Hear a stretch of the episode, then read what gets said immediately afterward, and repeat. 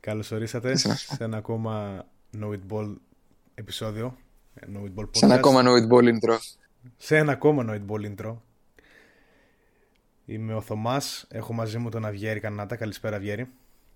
Καλησπέρα Θωμά. Είναι ο άνθρωπος με παραπάνω τίτλους και από τους Golden State Warriors. Είναι co-host. Κάρα το accolades. Είναι co-founder. Είναι executive producer. Ε, έχει γράψει το, intro, το theme intro το οποίο δεν έχω γιατί έχω κάνει φορμάτων υπολογιστή.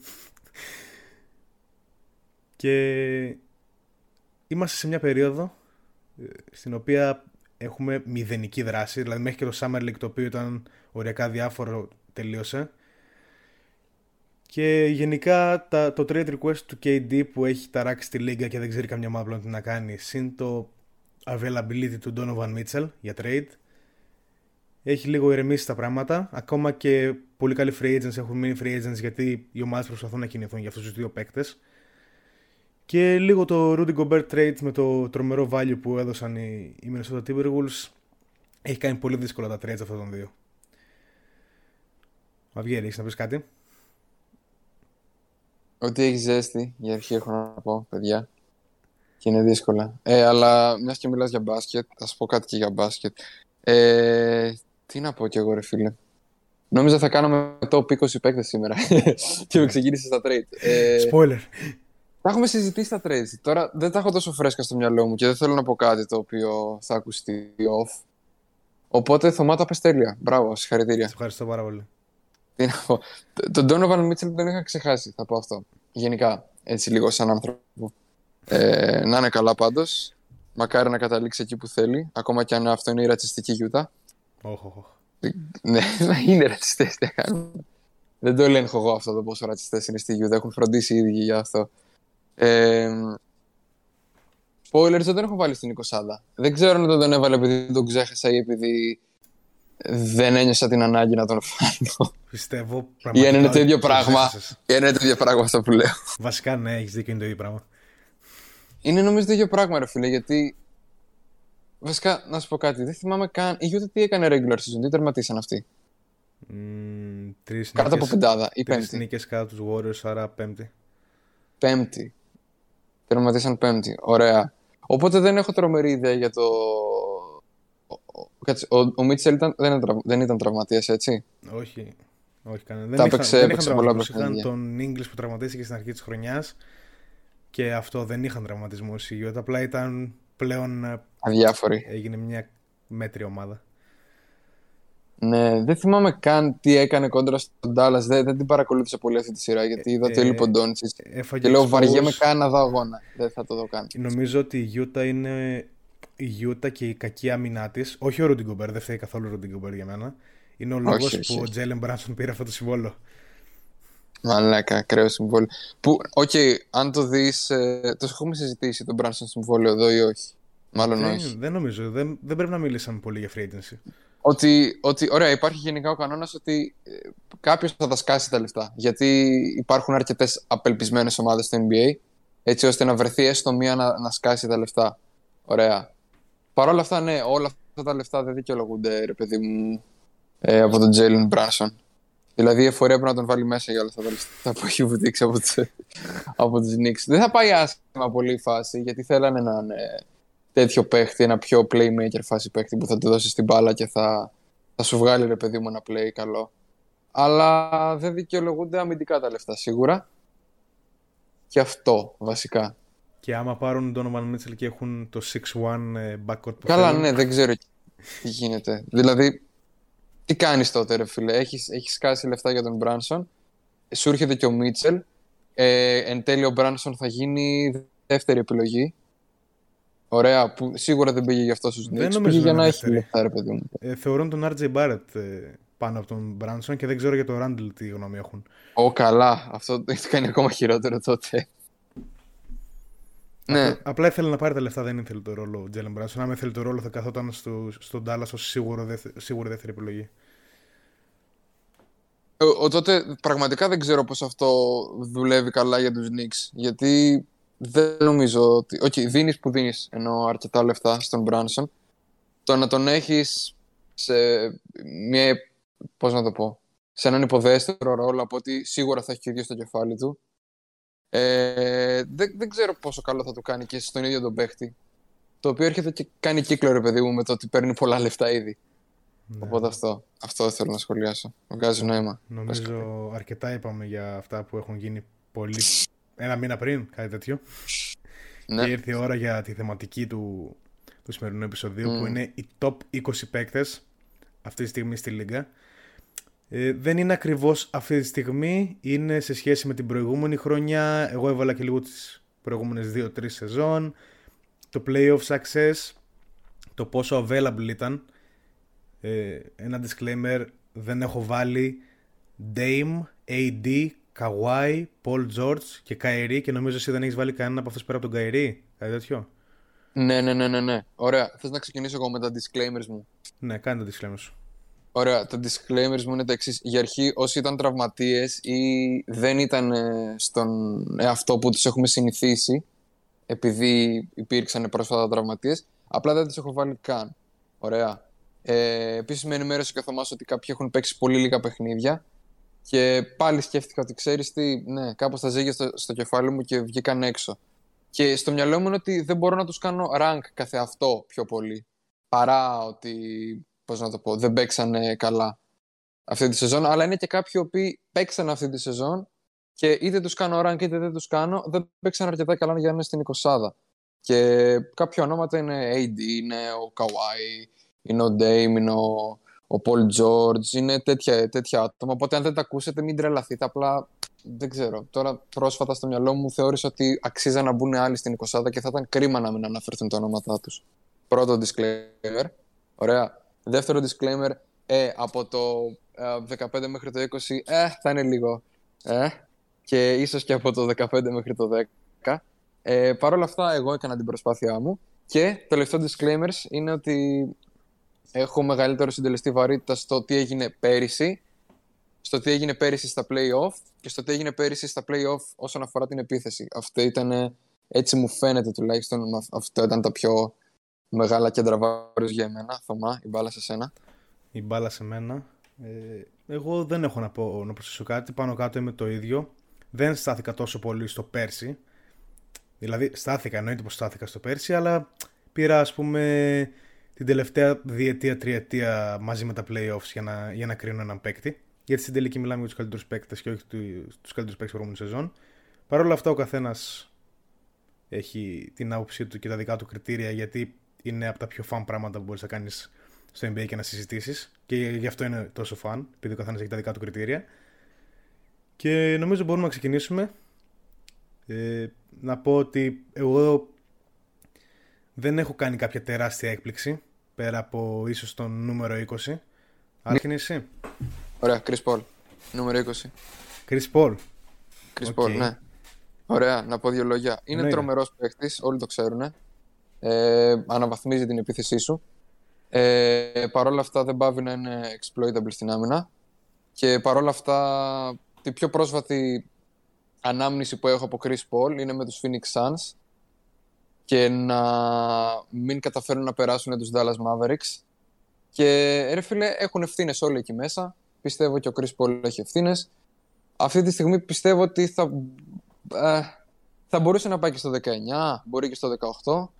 Ε, αλλά ναι, θα μπορούσα να βρω σίγουρα πολλούς παίχτες που θα προτιμούσα να έχω στην ομάδα μου. Εν, ενεργεία τώρα. Δεν ξέρω αν βγάζει νόημα αυτά. Ε, να μιλήσω λίγο για το τώρα για τον Chris Paul, γιατί εγώ τον έχω πιο ψηλά. Ναι. ναι. Θεωρώ ότι πόσα χρόνια παίζει στη Λίγκα, 16, 15. Σχεδόν όσο Λεμπρόν, ή... δύο λιγότερο από το Λεμπρόν. Ή ένα ή δύο λιγότερο από το Λεμπρόν. Ναι. Κάτι τέτοιο. Άρα 15-16 χρόνια. Είναι από τα καλύτερα μεντικά γκάρ της Λίγκας πάντα. Ακόμα και στις 37 του δεν νομίζω ότι ήταν exploitable καθόλου. Α, εντάξει, έχεις απέναντι σου τον Λούκα, ο οποίος είναι ιδιάζουσα περίπτωση. Είναι ένας point guard, ο οποίος είναι τι ύψος έχει, ξέρω εγώ, 6, 7, 6, 6. Και γι' αυτό είναι mismatch, δηλαδή μια, σε μια σειρά μόνο ήταν mismatch. Ε, ήταν φανταστικό στη σειρά με τους Pelicans. Έκανε ένα εκπληκτικό match με 14 στα 14 shoot. Εκεί πέρα ήταν απίστευτος. Ναι, και δεν ξέρω, λίγο το, το regular season success και το μπάσκετ που παίζουν οι Suns με κάνουν να, να τους βάζουν αυτούς τους παίκτες λίγο πιο ψηλά από ό,τι πρέπει. Παρά την προπαγάνδα που τρώμε για τον Booker ότι πρέπει να είναι ακόμα ψηλότερα. Και ναι, okay, τον, έχω λίγο ψηλότερα, τον έχω λίγο ψηλότερα. Απλά αυτό. Απλά αυτό εντάξει. Τι να πούμε λίγο ότι ο Chris Paul την προηγούμενη σεζόν είχε 15 πόντους, 4,5 rebound, 11 assist ήταν πρώτος assist στη λίγα. Και ήταν γενικά ήταν μια σχετικά efficient σεζόν σε, όλα, σε όλους τους τομείς.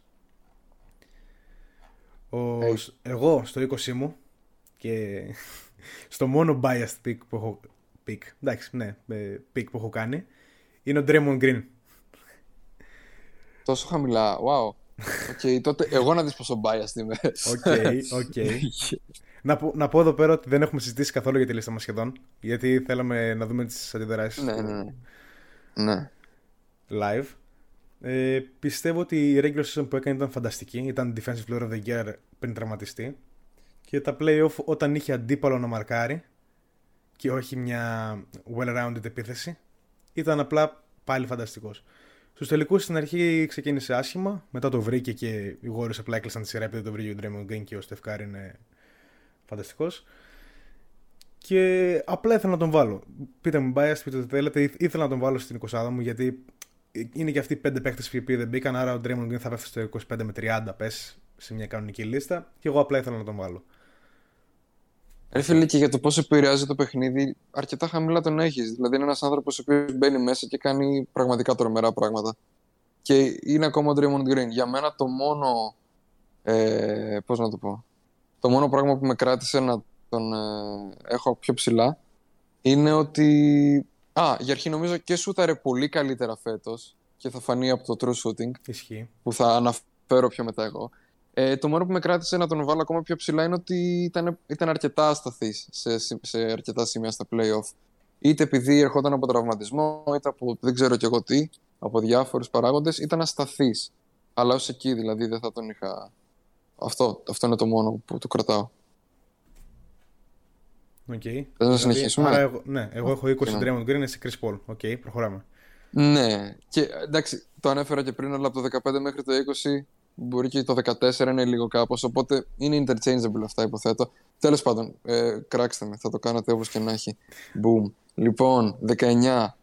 Ο αγαπημένος αντι- αντιεμβολιαστής, ο οποίος έκανε... Α, όχι. Έχω και άλλο αντιεμβολιαστή πιο πάνω. λοιπόν, ο πρώτος αντιεμβολιαστής της λίστας είναι ο Kyrie Irving, στο νούμερο 19. Είναι τρομερός παίχτης, επιθετικά. Μπορείς να του δώσεις την μπάλα και με κάποιο τρόπο να βάλει καλάθι. Ωραία. Το είπε και πολύ γενικό. Αλλά είναι πολύ καλός παίκτης. Ωραία. Αλλά δεν μπορείς να τον εμπιστευτείς ούτε για αστείο στην ομάδα σου. Ε, σίγουρα στο να παίξει γενικά. Ε, αλλά και πιστεύω υπάρχουν καλύτερα αμυντικά guards. Ε, Παρ' όλα αυτά, εντάξει, δεν πάβει να είναι ο Καϊρή, ξέρω εγώ. Δηλαδή μπήκε στο πρώτο παιχνίδι μέσα στη Βοστόνη και έκανε ένα τρομερό παιχνίδι. Δηλαδή... Και είναι η πιο πρόσφατη ανάμνηση που έχω. Εντάξει, μετά ήταν λίγο δύσκολα τα πράγματα, αλλά γενικά πιστεύω αυτή τη στιγμή ο Kyrie Irving είναι ένας τρομερός παίκτης μπάσκετ και αξίζει να είναι στην 20. Κάπως έτσι. Νομίζω παραείπε καλά λόγια για να τον βάλει στο 19. Δηλαδή, άμα τον έβαζα εγώ στη λίστα, παίζει να ήταν στο 10 με 12. Όχι. Δεν μπορώ να τον εμπιστευτώ αυτόν τον άνθρωπο. Οπότε... Α, άμα, άμα βάζεις και αυτά τα στοιχεία. Άμα δίνεις και σε αυτά ναι. τα στοιχεία τόσο πολύ βαρύ, θα το, το καταλαβαίνω. Εντάξει. Ναι. Πιστεύω. Το καταλαβαίνω. Ε, έκανε μια Αυτό φανταστική σεζόν. Νομίζω είχε ακραίο shooting, ναι. ήταν πολύ efficient παίκτη, πρέπει να είχε 26-27 πόντους. Ήταν πολύ καλός, αλλά έπαιξε ελάχιστα μάτς και αυτό δεν μπορείς να τον εμπιστευτείς στα αποδητήριά σου, στον οργανισμό σου. Δηλαδή δεν το σαν προπονητής, ρε φίλε. Τι κάνεις, τι κάνεις με αυτόν τον άνθρωπο; Σαν προπονητής. Ευχαριστώ που το αναφέρεις, γιατί τώρα σιγά σιγά ξεκινάω την προπονητική μου καριέρα, χωρίς χαβαλέ. ε, σαν προπονητής δεν θα τον ήθελα στην ομάδα μου, ναι. άμα δεν έμπαινε σε καλούπια. Να το πω έτσι, γιατί οποιοδήποτε θέλει τον Kyrie Irving στην ομάδα του, αλλά να, να μπει σε καλούπια. Το δικό μου 19 είναι ένας ναι. παίκτης που κάποιος θα μπορούσε να πει ότι είναι έκπληξη. Εγώ θεωρώ ότι έκανε φανταστική σεζόν. Άξιζε να είναι όλο στην ομάδα του, αλλά βγήκε άλλος παίκτης όλο από την ομάδα του. Είναι ο, ο κύριος λόγος που μπήκαν στα playoff και παραλίγο να κάνουν μια έκπληξη. και είναι ο Πασκάλ Σιάκαμ. Okay. Ε, να πω wow. μερικά λόγια για ναι, τον όντως. Πασκάλ. Είναι 23 πόντι, 8 rebound, 5 assist με league average true shooting και 20,3 PER. Φανταστική άμυνα, το ξέρουμε. Έδειξε το απίστευτο versatility του παίζοντας 1, 3, 4 και 5 της στην ίδια σεζόν. Μόνο 2 δεν έπαιξε. Και το ξέρω γιατί το Toronto είναι από τους αγαπημένους μου οργανισμούς και τους παρακολούθησα φέτος. Ε, ειδικά στο 5 έπαιξε πάρα πολύ που δεν ξέραμε αν μπορεί να παίξει εκεί. Τόσο, για τόσο πολύ χρόνο. Αλλά εντάξει, coach Nurses ε, θα πάρει 5, 6, 7 παίκτες και θα τους πετάξει μέσα για να παίξει μπάσκετ. Και έκανε μια φανταστική σεζόν, ειδικά στο δεύτερο μισό. Πήγε τους, ε, τους Raptors στην έκτη θέση, η πέμπτη. Ο πρώτο ήταν το Δεν Miami, θυμάμαι. άρα ναι, Μάγκερας. πέ- πέμπτη. Πήγε στην πέμπτη θέση το, το Ρόντο.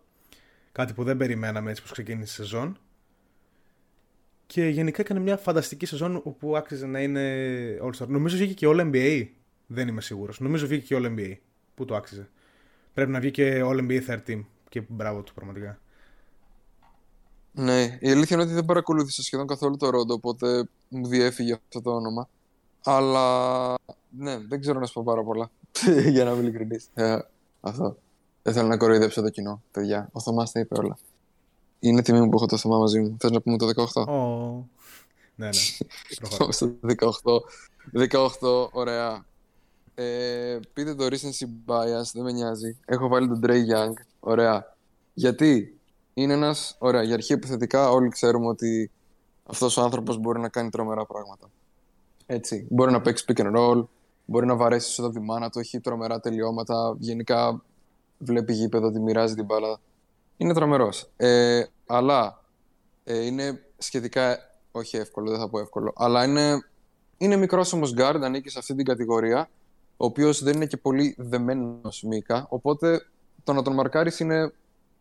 Υπάρχει ρε παιδί μου, έχει...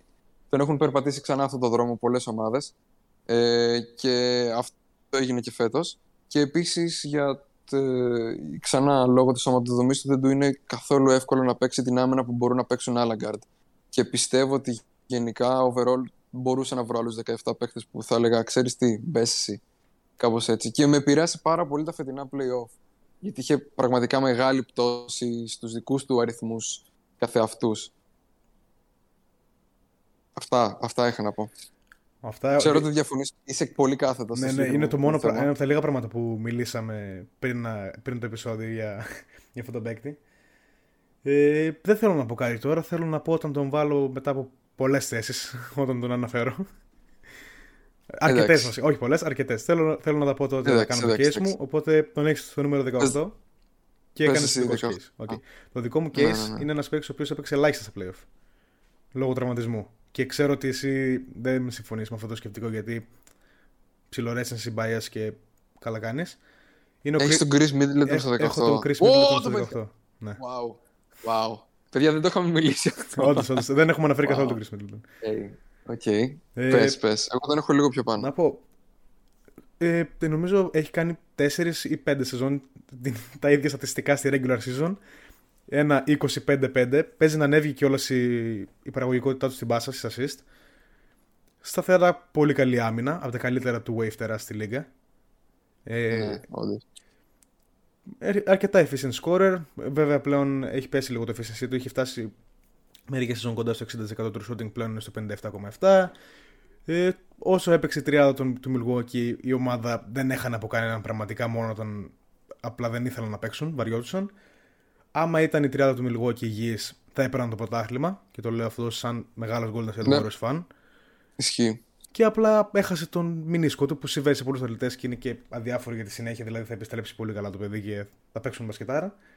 Και θεωρώ ότι με τα, πελε- με τα περσινά playoff, όπως παίζει ρόλο και στον Trey Young, αυτό θα το πω μετά, με τα περσινά playoff που είχε 25-26 πόντους μέσω όρο ή μόνος στους τελικούς 26-27 πόντους, αξίζει να είναι στη λίστα και είναι ένας φανταστικός παίκτης. Ωραία. Άρα λέω 17 εγώ. Ναι, ναι. Γιατί θα μιλήσω και εγώ για τον Τζρου. Σε... Όχι, τον Τζρου λέω. και για τον Τζρου και για τον Chris πιο πάνω. Ε, είμαστε στο 17. Ο δεύτερος και τελευταίος, πραγματικά θα ήθελα να πιστεύω, αντιεμβολιαστής της λίστας. Jalen Brown. Okay. Ερχόμενος από, από μια πολύ καλή playoff σεζόν. Ωραία. Ναι, ναι. Ε, μ' αρέσει πάρα πολύ το πόσο σταθερός είναι επιθετικά. Τουλάχιστον αυτό πιστεύω. Δεν φοβήθηκε καθόλου ε, στη πιο, στο πιο μεγάλο stage στους τελικούς. Έπαιξε τον μπάσκετ του. Έχει τρομερό κορμί που το αξιοποιεί πολύ καλά ο Ντόκα στην άμυνα και για μένα μετράει πάρα πολύ κάτι τέτοιο. Και γενικά ρε παιδί μου, σαν φτερό είναι, είναι τρομερό. Είναι τρομερό φτερό. Ο Μπράουν αξίζει να είναι 20 Πιστεύω υπάρχουν παίχτες οι οποίοι θα με έκαναν να πω, ξέρεις τι, OK, okay, ίσως να παίρνω αυτό στην ομάδα μου. Παρ' όλα αυτά, εντάξει, 17 δεν είναι άσχημα. Jaylen Brown, τρομερά playoffs που έχουν μεγάλη σημασία για μένα και εντάξει, και το τρομερό μισό που έκαναν ε, το, έχουμε, το έχουμε ακούσει πολλές φορές. Αλλά ναι, μετά από τον Ιανουάριο οι, οι Celtics ήταν άλλη ομάδα, μπλα μπλα μπλα. Ναι, ακούμε κι εμείς Bill Simmons. Παρακαλώ. Μικρόφωνο σε σένα. Ε, Rich, Rich αυτό που λες, δηλαδή το Jalen Brown 20, αλλά μου αρέσει πάρα πολύ. Είναι full cool pick. Δηλαδή είναι αυτό που δεν συμφωνώ καθόλου. καθόλου. Δεν συμφωνώ, αλλά είναι full cool, οπότε καλά, καλά έκανες και το, και το βάλες. Και δεν έχω δηλαδή, να πω πολλά. Εντάξει, πολύ, δηλαδή, τα play-off του ήταν πολύ καλά. Ναι, τα play-off του ήταν πολύ, καλά. Θα πολύ καλά. Ε, είναι πολύ καλό του Wave Έκανε καλή... Καλούτσι και regular. Βασικά νομίζω καλή ήταν. Ναι, ήταν και All Star. Αν δεν κάνω λάθος. Και αυτό. Δεν έχω να πω κάτι για τον Jalen Brown. Cool pick. Ναι. Δεν, δεν τον έκανα, δεν τον σκέφτηκα πολύ για την 20 Ειδικά από τη στιγμή που καταστάλαξα ότι θα βάλω τον, τον Draymond στο 20. Και αυτό, ναι. Cool pick. Ε, κάπως ένας άλλος τρόπος που το σκέφτηκαν ότι κοίτα να δεις, οι Celtics φτάσαν τελικούς, ωραία. Άρα, άρα έχουν σίγουρα παίχτες εκεί πέρα οι οποίοι είναι πολύ καλοί. Σίγουρα μέσα σε αυτή την ομάδα υπήρχαν παίχτες Τώρα δεν, δεν ξέρω πόσο. Το top 20, top 30, για μένα από ό,τι φαίνεται top 20. Αλλά ρε φίλε, δεν γίνεται οι πιο καλοί σου επιθετικοί παίκτες να μην είναι. Πώς να το πω. Επιπέδου, μπορεί να μην έφτασε όλο NBA ο Μπράουν, αλλά επιπέδου ρε παιδί μου. Δηλαδή το πώς σούταρε, το πώς το πώς αξιόπιστος ήταν στην επίθεση γενικά, η άμυνας στο όλα αυτά. Είναι πολύ καλές ρε φίλε. Δηλαδή για μένα στο κεφάλι μου δεν γινόταν να μην ήταν αρκετά ψηλά. Μπορεί να ήταν στο 19, ωραία, μπορεί να ήταν στο 20, αλλά αυτό. Άρα, Ας προχωρήσουμε. Άρα συνεχίζεις να ατζητά ότι για να είναι μια καλή ομάδα και να, φτά, να κάνει run πρέπει να έχει top 10 ή 20 παίκτες, ε; ε. Εννοείται, δεν υπάρχει άλλος τρόπος. Δε ποιες ομάδες παίρνουν το πρωτάθλημα. Δεν το λέω εγώ. Είναι κυριολεκτικά εκεί. Και έτσι, κυρίες και κύριοι, καταλάβαμε ότι ο Αβιέρη Κανάτα δεν είναι φαν των 2016 Atlanta Hawks. Ή 14-15 ε, πότε ήταν αυτή. Όχι, όχι, μου αρέσαν πάρα πολύ αυτοί οι Atlanta Hawks και είχαν πολύ καλούς παίκτες, αλλά εντάξει, δεν το πήραν εν τέλει. Και υπήρχε λόγος πιστεύω που δεν το πήρανε. Ναι. Αυτό δεν θυμάμαι πάρα πολλά. 15 είναι στο Atlanta Hawks. Ναι, ναι, 14, 15. Το 16 είναι σίγουρα λάθος. Ναι. Σίγουρα okay. λάθος τότε. Συνεχίζουμε. Εγώ στο νούμερο 17 δεν έχω να πω πολλά. Έχω τον Chris Paul για τους λόγους που είπα πριν. Ναι, ε, ναι. Πιστεύω ότι είναι ακόμα okay. elite. Θα μπορούσε να μπει και λίγο παραπάνω, αλλά μετά σιγά σιγά ξεκινάει το Super Stardom από το 16 και μετά για μένα. Ναι, υποθέτω, ξεκινάει το Super Stardom. Ε, οπότε ε, αυτό, αυτά που είπα πριν για τον Chris Paul είναι ακόμα καλός αμυντικός για να, να αντιπαραθέσω. Πώς λέγεται η λέξη. να, να πάω κόντρα ναι, στο επιχείρημά σου. Ε, πήγαν Ωραία, πολύ καλά οι Suns, αλλά έκαναν τσόκ μια σειρά και αυτό είναι απλά elite ακόμα. Όχι, το, το όλο αμυντικό εγχείρημα για μένα με τον Chris Paul είναι ότι είναι ένας άνθρωπος ο οποίος όπως και να το κάνεις ρε φίλε απλά όταν βρεθεί το, το σωστό matchup θα σκοράρει εύκολα πάνω του. Όσο καλός και αν είναι σε κλεψίματα και τέτοια πράγματα και για μένα νομίζω παίζει ρόλο. Ναι, ναι, όντως. Το, το, το, το μέγεθος μετράει. Το μέγεθος μετράει στο μπάσκετ, όντως. Συμφωνώ. Α, λοιπόν, ε, πάμε στο νούμερο 16 τότε. Ναι, ναι. Μπορεί να είναι και χαμηλά, δεν ξέρω. Απλά έχω κάποια ερωτηματικά με αυτόν τον παίκτη. Ε, μάλλον όχι στο δικό μου κεφάλι, είναι, τα έχω απαντήσει. Τέλος πάντων, είναι ο Ρούντι Γκομπέρ, ο οποίος είναι ένας πάρα πολύ καλός αμυντικός παίκτη. Πάρα πολύ καλός. Παρ' όλα αυτά, έχει τα θέματα του και στην άμυνα, που όσο καλός κι αν είναι, υπάρχει θέμα όταν ξεκινάνε και τρέχουν δίπλα, ε, γύρω του ταγκάρ της αντίπαλη ομάδας. Και έχει φανεί σχεδόν, όχι σχεδόν, κάθε χρονιά που έχει μπει στα playoff η ομάδα του ε, και επιθετικά δεν είναι τόσο απίστευτος για να δικαιολογήσει την είσοδό του στη δεκάδα ή πιο πάνω από το 16. Ωραία. Δεν μπορούσε να είναι 14-15, αλλά εντάξει, ε, ως εκεί προς το παρόν. Έτσι το σκέφτομαι εγώ. Σε ακούμε. Ε, θα μιλήσω λίγο διαφορετικά σχέση με το φορμάτ που κάναμε μέχρι τώρα. Θα πω απλά ότι συμφωνώ σχεδόν απόλυτα γιατί εγώ τον έχω στο 15, μια θέση πάνω. Α, OK. Okay. Ε, εντάξει, league leader στο true shooting αδιάφορο γιατί είναι ψηλός και δεν σουτάρει τρίποντα. Ε, φανταστικός rebounder, 15 rebound μέσο όρο. Ε, all time great άμυνα. Θεωρώ ότι σε ένα scheme με καλούς περιμετρικούς αμυντικούς δεν θα έχει κανένα θέμα. Η Utah δεν το έδωσε αυτό σε καμία περίπτωση. Δηλαδή η θέση 1 με 4 στην άμυνα της Utah ήταν φέτος άθλια. Και μόνο που πήγε εκεί πέρα η Utah το θεωρώ ότι είναι κατά 60% ο Rudy Gobert. Και κατά 40% άντε 30% αυτός που έχω εγώ στο νούμερο 16, ο Donovan Mitchell. OK. Okay. Ξέρω ότι εσύ τον ξέχασες. Ναι, χαίρομαι, που, το, χαίρομαι που τον θεωρείς χειρότερο παίκτη από τον Rudy Gobert. Γιατί είναι χειρότερος παίκτης του Rudy Gobert. Όχι ότι είναι κακός παίκτης, ναι. απλά είναι η σύγκριση, παιδιά. Και Όπως κάποιος μπορεί να είναι ο, GOAT και να είναι overrated από το κοινό, γιατί δεν έχει σχέση το ποια είναι η θέση του, αλλά το, η γνώμη. Τώρα μιλάμε για τη σύγκριση με έναν άλλο παίκτη. Για μένα ο Donovan Mitchell είναι χειρότερος παίκτης του Rudy Gobert, γι' αυτό μπήκε μια θέση κάτω. Είχε 26 πόντους με 57% true shooting. Το PER του νομίζω έπεσε σε σχέση με άλλη σεζόν. Ε, στα playoff δεν μου άρεσε ο Μίτσελ. Ήταν αρκετά inefficient. Δεν πάσαρε όσο πρέπει. Βγήκε το θέμα με, το, με τη σπάση των Γκομπέρ που okay, εντάξει είναι λίγο η ESPN story. Και πλέον έσπασαν. Περιμένουμε να δούμε ποια θα είναι η επόμενη ομάδα του. Αλλά το playoff run που έκανε το, το 2021 μαζί με τις τελευταίες regular season πιστεύω τον κατατάσσουν στην 20 τον Donovan και είναι όπως είπα πριν ξεκινάει το Stardom, Super Stardom σιγά σιγά και αυτοί οι δύο παίκτες είναι πολύ καλοί και καλύτεροι από τους προηγούμενους θεωρώ. Τι θέλω να πω τώρα εγώ; Ε, α, ε, λοιπόν, άρα πιστεύεις ότι αν είχαν Rudy Gobert τώρα οι Celtics ε, νικάγανε; Α, πιστεύω ότι άμα είχαν Rudy Gobert οι Celtics πήγαιναν για 70 νίκες σεζόν. Ναι, γιατί αν παίζανε αυτό το drop coverage που κάνανε με τους Warriors που από ό,τι φάνηκε, που μάλλον από ό,τι πιστεύαν και οι ίδιοι και το πιστεύω και εγώ ήταν η καλύτερη τους ε, τέτοια, το καλύτερο τους shot. Ναι, ο Γκομπέρ θα είναι, θα είναι. Θα ήταν ακόμα καλύτερος αυτό. Να σου πω το hot take με αυτό που ρώτησες. Πιστεύω ναι, άμα, ναι, ναι, ήταν, ναι, άμα ήταν υγιής ο, ο Robert Williams η σειρά πήγαινε σίγουρα στα 7 και ίσως το έπαιρναν οι Celtics. OK. OK, OK. Ναι, τώρα δεν ξέρω γιατί δεν ξέρω τι απάντηση θα δίνει ο Steve Kerr άμα ο Robert Williams μπορούσε να κλείσει καλύτερα στα, στα πώς τα λένε. Καλά, εννοείται σίγουρα μιλάμε, με πολλά, μιλάμε πολλά αν τώρα και τέτοια και αυτό, εντάξει. Απλά... Γιατί να σου πω κάτι. Γιατί πάλι νιώθω ότι έκανε τρομερή δουλειά ο, ο Robert Williams. Γιατί drop coverage έκανε έτσι. Δηλαδή δεν πρόκειται να του έκοβε τα shoot. Όχι, δεν, εννοώ, δεν εννοώ ότι θα έπαιζε καλύτερα. Ε, ήταν φανταστικός. Εννοώ ότι θα έπαιζε παραπάνω. Έπαιζε 25 λεπτά με το ζόρι. Χωρίς γόνατο. Mm, α, σωστά, σωστά, σωστά, σωστά. Απλά αυτό. Ναι. Anyway, μεγάλη κουβέντα θα την κάνουμε υποθέτω τη νέα σεζόν με το όλο drop coverage και τέτοια πραγματάκια. Ε, Α πάμε στο νούμερο 15. Νούμερο 15. Ναι, εγώ το έχω πει. Νούμερο 15 έχω έναν ε, πλέον πολύ. Μάλλον ανέκαθεν αγαπητό, αλλά μετά το πρωτάθλημα του 21 ακόμα πιο πολύ αγαπητό και πλέον τον εκτιμώ ακόμα περισσότερο. Drew Holiday.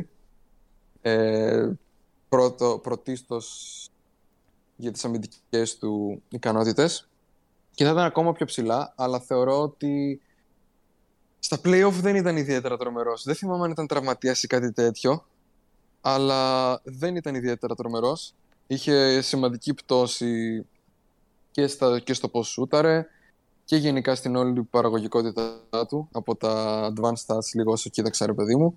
Ε, Παρ' όλα αυτά είναι τρομερός αμυντικά, παρ' όλα αυτά είναι ο Drew Holiday και αξίζει να είναι εκεί πέρα. Απλά πιστεύω ότι υπήρχαν παίκτες σίγουρα στο 12-13 και κάτω οι οποίοι όντως προσέφεραν περισσότερα στην playoff ομάδα τους φέτος. Καλά, μπορεί να είναι και βλακή αυτό που είπα, αλλά τέλος πάντων. Τώρα έτσι λίγο υποκειμενικά έτσι όπως το κοίταξα, αυτό. Βγάζει νόημα; Βγάζει. Ε, τον, τον λατρεύω γενικά. Τον λατρεύω και σαν χαρακτήρα. Δηλαδή έχει δείξει ότι είναι από τους καλύτερους ανθρώπους στη Λίγκα. Όσο μπορούμε να δούμε ναι. σαν fans.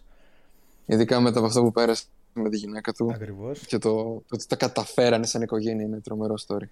Ε, γενικά είναι από τους παίκτες που έσπασα το κεφάλι μου πιο πολύ από όλους για, για, για να τον αμπούν στην 20. Δηλαδή τον είχα εκεί πέρα μαζί με τον, ε, με τον Middleton, μαζί με τον Siakam, μαζί με τον Draymond που απλά τον έβαλα για το μήμα ας πούμε. ε, το θεωρώ rich Ε, στη θέση 15 τον έχεις; Ναι. Το, θεω, το θεωρώ ο Ρίτς να είναι ο 15ος καλύτερος παίκτης στο NBA. Είναι φανταστικός παίκτης, αλλά όχι για τόσο ψηλά. Και ειδικά είναι Ρίτς το να μπει λίγο πιο ψηλά που είπες ότι μπορεί να μπαίνει και 12-13. Είναι όμως το ίδιο πράγμα με τον Τζέλεν Μπράουν. Δηλαδή, όταν μου λες τόσο cool παίκτες που μου αρέσουν να τις βάζεις στο ψηλά. Δηλαδή, άμα πεις Andrew Wiggins στο 2, μπορεί να σου πω δεν είναι, αλλά μου αρέσει. Βάλτο. Συμφωνώ. Ρε φίλε, όχι, εγώ το σκέφτηκα ότι ξέρεις τι είναι ένας παίχτη που αυτή τη στιγμή εσύ, σαν προπονητής, τον βλέπεις και λες: Ναι, τον θα τον ήθελα πάρα πολύ στην ομάδα μου. Δηλαδή μπαίνει μέσα και έχει, έχει, έχει τρομερή παραγωγικότητα. Παρ' όλα αυτά, δεν ήταν ε, ο εαυτός του ρε παιδί μου στα φετινά playoff και ως εκεί ρε παιδί μου, κάπως το εξισορρόπησε στο 15. Αυτό, κάπως έτσι. Okay. Ποιον έχεις το 15. Ε, είχα το Rudy Gobert, οπότε μπορείς να συνεχίσεις με το 14. Είχα κάνει το case με okay. το Rudy Gobert. Ναι. Οπότε έχουμε μιλήσει. Ωραία, νούμερο 14 έχω τον συμπέκτη του, τον Chris Middleton, ο mm. οποίος ε, είναι ένας πάρα πολύ καλός παίκτης. Θα ξεκινήσουμε από εκεί. Επιθετικά είναι ακόμα καλύτερος από τον Holiday. True. Στα πάντα. Είναι εδώ πέρα, από εδώ και πέρα, νομίζω ξεκινάνε. Οι... Α, όχι, είχα και τον Dre πιο πάνω και τον Chris Paul. Τέλος πάντων. Αλλά από εδώ πέρα είναι που ξεκινάει στο κεφάλι μου να παίζει περισσότερο ρόλο το όλο playmaking πράγμα. Ότι θα ήθελα να είσαι αρκετά καλός στο playmaking. Μάλλον με μία εξαίρεση όσο ανεβαίνουμε. Τέλος πάντων, και ο Chris Middleton είναι και αυτό ρε φίλε. Μπορεί να παίξει το pick and roll, είναι πολύ σημαντικό. Σουτάρει τις καλές του μέρες πολύ καλά. Τις κακές του μέρες δεν θα τις σχολιάσουμε. Και αμυντικά είναι πολύ καλός. Δεν είναι ο Τζρου Holiday, αλλά δεν χρειάζεται να είναι ο Τζρου Holiday. Χρειάζεται να είναι ο Middleton, να είναι ένα πολύ καλό αμυντικό φτερό που και είναι. Και όλοι ξέρουμε τι μπορεί να κάνει.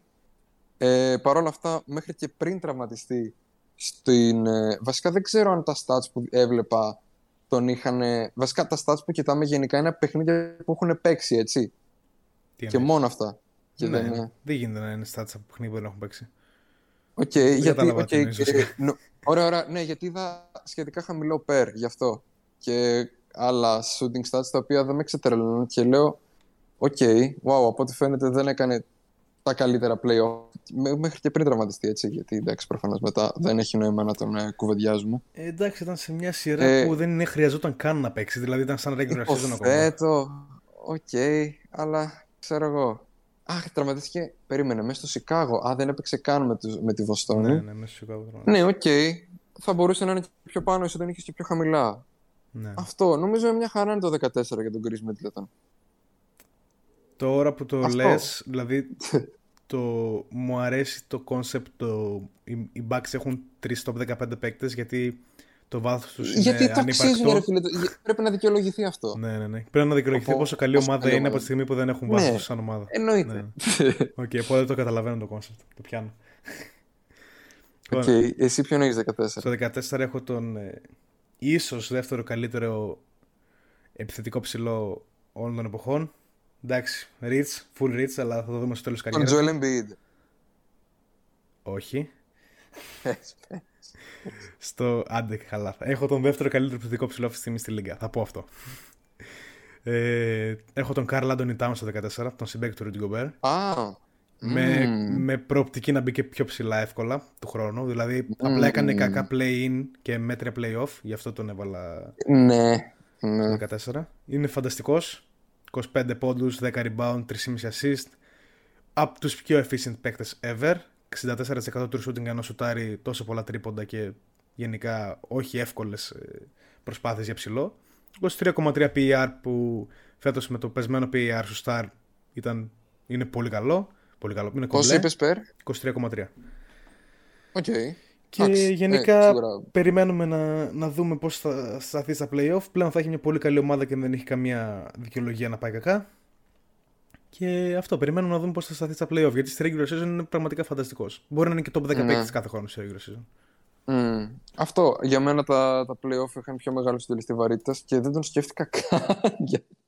γιατί είναι ίσως και να είμαι biased. Ε, Παρ' όλα αυτά θα ήθελα πάρα πολύ να δω τον Towns να πετυχαίνει σαν παίκτης ε, που πετυχαίνει ήδη, ενώ στα playoff περισσότερο. Και ότι γενικά η Minnesota φέτος στα playoff άφησε κακή γεύση σε πολλούς ανθρώπους. Σε μένα δεν άφησε τόσο κακή γεύση, παρόλα αυτά ε, ήταν σημεία τα οποία έβλεπα τον Towns και έλεγα «OK, θα μπορούσες να είσαι σημαντικά καλύτερος εδώ». Σίγουρα στο clutch που ξέρω ότι με το ναι. clutch έχεις τέτοιο, αλλά ήταν στιγμές που τον έβλεπα και έλεγα «OK ρε φίλε εδώ, νομίζω βάρεσε και ένα ακραίο airball ή ένα ναι. τούβλο ακραίο, θυμάσαι». Και κάτι τέτοια τα βλέπω και λέω «OK, εσύ έχεις σημαντικά περιθώρια βελτίωσης εδώ, γίνε αυτός που είναι να γίνεις και άλλο να σε κρίνουμε ξανά, κάπως έτσι».